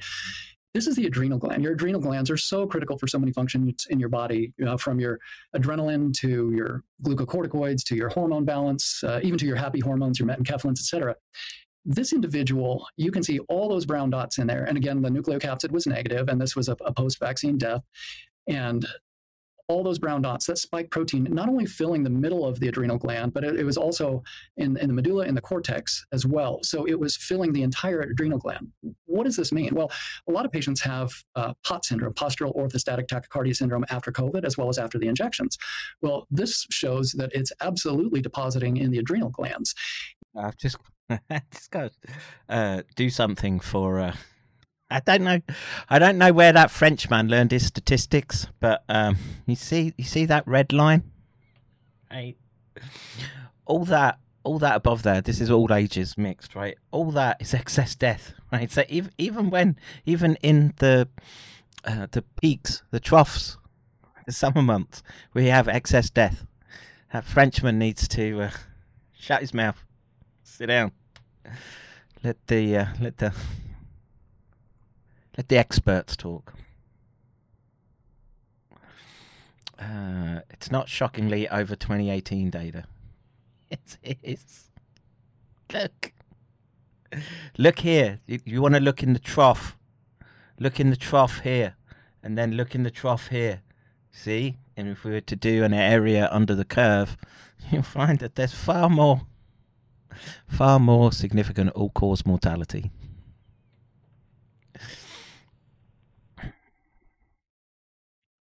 So, you know what I was going to do? Um, how about there's a dono button down below, folks. It's been a long stream, four hours, five hours. Feed the doc. Uh, let's see, what was I doing? Oh, yeah, this. And so th- this is kind of a newer finding that I wanted to bring out here because so many patients are are going through that that post COVID or that post injection challenge of blood pressure regulation, of fatigue, et cetera. And so this one, I mean, it hit me over the head when I saw this one yesterday. I'm like, oh my gosh, look at the amount of spike protein within the adrenal gland, and not not just in one area of the adrenal, but distributed throughout. And and if um, you know if we take a step back, it, again, it explains some of the, the clinical manifestation that we need to be trying to address. Number one, can we neutralize the spike in these patients that are persisting with spike expression? Number two, um, can we stop doing this to people? you know, it's causing harms that we didn't study beforehand. And, and again, good medicine, it doesn't matter if it's effective if, if it's not safe. And we're finding so many findings through the tissues. And as Kelly said, the cells are objective. That, that's, that's what I like about pathology. It's here's the observation, here the cells don't lie. It's either present or not present. It's binding or not binding. And these cells are expressing it. And so we know from a pathophysiologic mechanism the cells are expressing spike protein. And that lipid nanoparticle the, the adrenal gland is really fatty. And so when we were discussing before drew the the lipid nanoparticle honing to wherever it's going to hone to, it likes to hone to fatty tissues. And the adrenal gland uh, has ACE2 receptors, but it's also a, fatty type tissue. So here we can see a manifestation of it fusing, putting its gene product in, and now these cells that shouldn't be making a foreign protein, making a foreign protein. And, and think of like Addison's crisis. That's when somebody's you know blood pressure will drop because you don't have the appropriate hormones to keep tone in your blood vessels. Can cause low blood sugar very quickly as well. Can cause uh, a, a dump in your potassium, and your potassium goes low as well. And now even if there's no inflammation inflammation in the heart, if your adrenal gland isn't functioning properly, that could lead to an arrhythmia because of, of potassium insufficiency as well. So this is one new mechanism that just literally came to me yesterday as I was looking through slides, and you know I have in the background here about a cajillion more to look at, and those will. Uh, what, what part of the adrenal gland are they? Is it is it showing in all parts of the adrenal? So you're getting oh, mineralocorticoid yeah, as well as glucocorticoid? Yeah. Yeah, yeah, the medulla and the cortex, and as well as. One of the, um, yeah, go ahead. As, no, I say, one of the things that, that that you said, Ryan, that I really, you know, uh, I've been really focusing recently, as much as I would love to do a, and I told you so, victory lap right now, based on the way I've been treated and you've been treated during this. There's no time for that, um, and we have got to focus on how to fix what has been done to these people. You just used the word, I think, um, used a different word than I've said. Yeah, I've, I've been figuring, saying, how can we remove these spike proteins? There's got to be a way. Um, to to diffuse them or to remove them. I don't know how. You know, do we electrophorese them out? Do we chelate them out? How how do you get rid of them? or and or how do we turn off this mrna i'm not an mrna scientist I, I, don't know a lot about how it gets turned on but if it got turned on maybe there's a way to turn it off um, but to me these are the things that we as scientists need to be focusing on how do we get rid of this uh, spike protein and how do we stop people from producing um, i'm sure uh, your Pfizer and Moderna just have the uh, gene transfection product right for you. More of it. Yeah, and there are plenty of groups out there looking at this, and there's you know plenty of claims out there, and you know I, I think some uh, appear to be useful and successful to a degree. I've seen a lot of patients do quite well. Um, one of the primary ways that I, I, like with the FLCCC approach is autophagy, and that that you induce through intermittent fasting. An intermittent fast is 16 hours, and then you cause some of these cells that are carrying um, atypical proteins or these cells that are weakened to die off, so you can grow new healthy cells. So uh, that's a simple way: is just uh, cutting caloric consumption several times a week for 16 hours a day. Uh, I do that some intentionally about four or five days a week, accidentally one or two days a week. But but you know that's one amazing way to maintain health. Um, the, the the real answer is we don't know, and this is where I wish the studies were done to show when does the spike protein stop being produced and when does the mRNA break down. And and these are tissue studies that it should have done been done in mammals to say, hey, this this pseudo uridine within this synthetic mRNA, we don't know the answer. That would be gosh, the easiest study to do at a you know any large lab, university level, et cetera, and should be done because people need this answer. The, the, the answer to the question is, I know plenty of things that are useful, certain drugs that shall not be named, as as as you know, we like to say, that do have spike inhibitory effects. The, the mRNA question is an unanswered question. I don't know. Um, before before the clock runs down, there's something else that I really want to pick your brain about. Um, we talked a lot about uh, cardiac injury, and certainly that's very important. We've talked a lot about autoimmune issues and increases in cancer rates. One thing that I don't think has gotten enough attention in the mainstream so far are the neurologic or psychologics, you know, neuropsychiatric issues. Oh, about time. Uh, I'd like to think that I was a pioneer in uh, this particular discussion what let's let's switch for a little bit and talk about we know based on DMED, the Defense Military Epidemiology Database, and from claims that there's a significant increase in new onset seizures. We're seeing people complaining of this brain fog, the persistent brain fog, different neurologic uh, problems.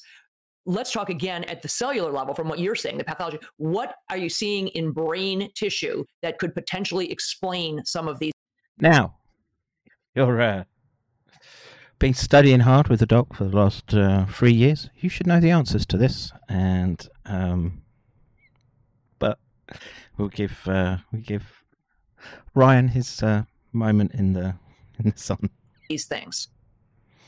All right, number one, I'm going to have Caleb jump to slide number eight. This is a case that I received recently of a deceased individual, unfortunately the, the, spike protein has the ability to fold in interesting ways. So certainly we have that amyloid question, and amyloid, a certain type of amyloid is associated with Alzheimer's.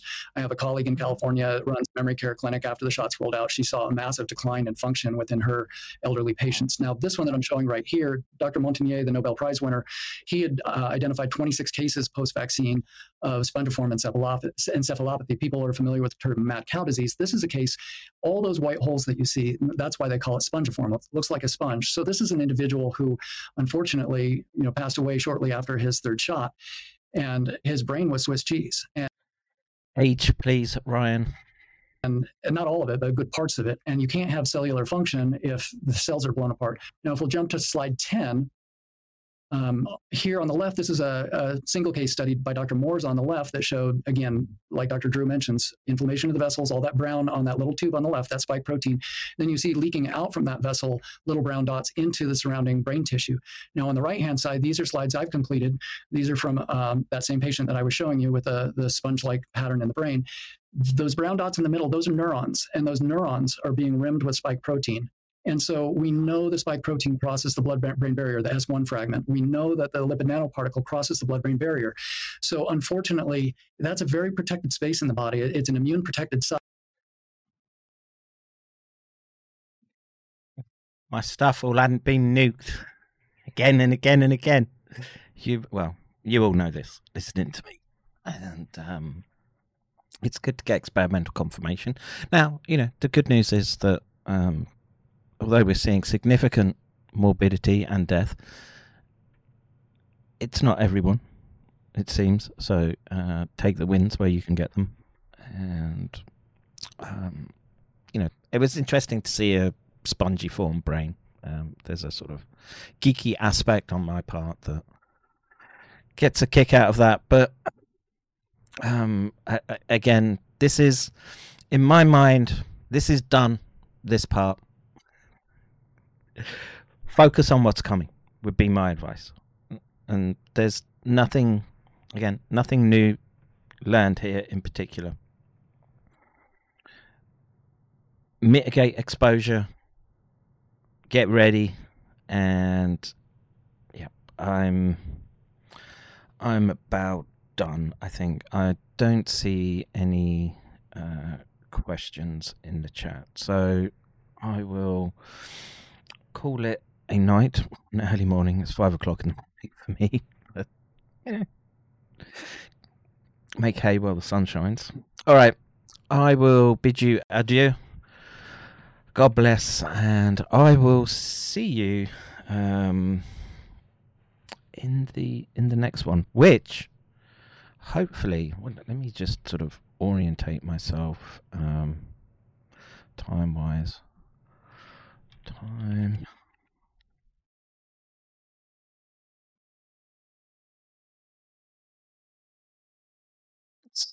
Six hours from now. All right. So 6 p.m. PST Saturday, I will be speaking with architects and engineers for 9 11 and Richard Gage. And I will be seeing where the conversation goes. I'm sure it will be, you know, in today's environment, you know, it's ironic that we're seeing the the the suppression of experts who raised alarm bells over a series of world changing events. And you know, I have, you know, I'm not the expert with respect to steel and concrete. I can't even find the leak in my roof. Thank you very much for those that gave advice. But the roof is kind of sort of just, I don't know, it seems to be like one layer of concrete. it's very thin roof. It's not tiled or anything, and it was ju- it's just coated with silicon paint. And I put layers on two years ago. It didn't really stick very well. So I, I don't know. I, I need to find a solution. So help uh, help Doc Kev and his leaky roof. I bet uh, I bet old Ryan Cole don't have a leaky roof. I do. All right, I'm out of here. Take care. God bless. See you in the next one. Oh, maybe I don't know if the outro bomb works. See. Bro, you don't know how angry I am. You do, I'm like, I was just leaving for fucking work. You do not understand how fucking pissed off. After reading that little line, I would be arrested for not taking a fucking vaccine. Fuck these cappers! I will fucking kill each fucking capper. I swear. this is not a fucking joke anymore. This is fucking dead serious. I am fucking dead serious. These people don't know who the fuck they're actually saying. Fuck these cappers. No fucking vaccine or mRNA will ever flow through my fucking blood. Never. I will fucking die. Fucking fighting for my fucking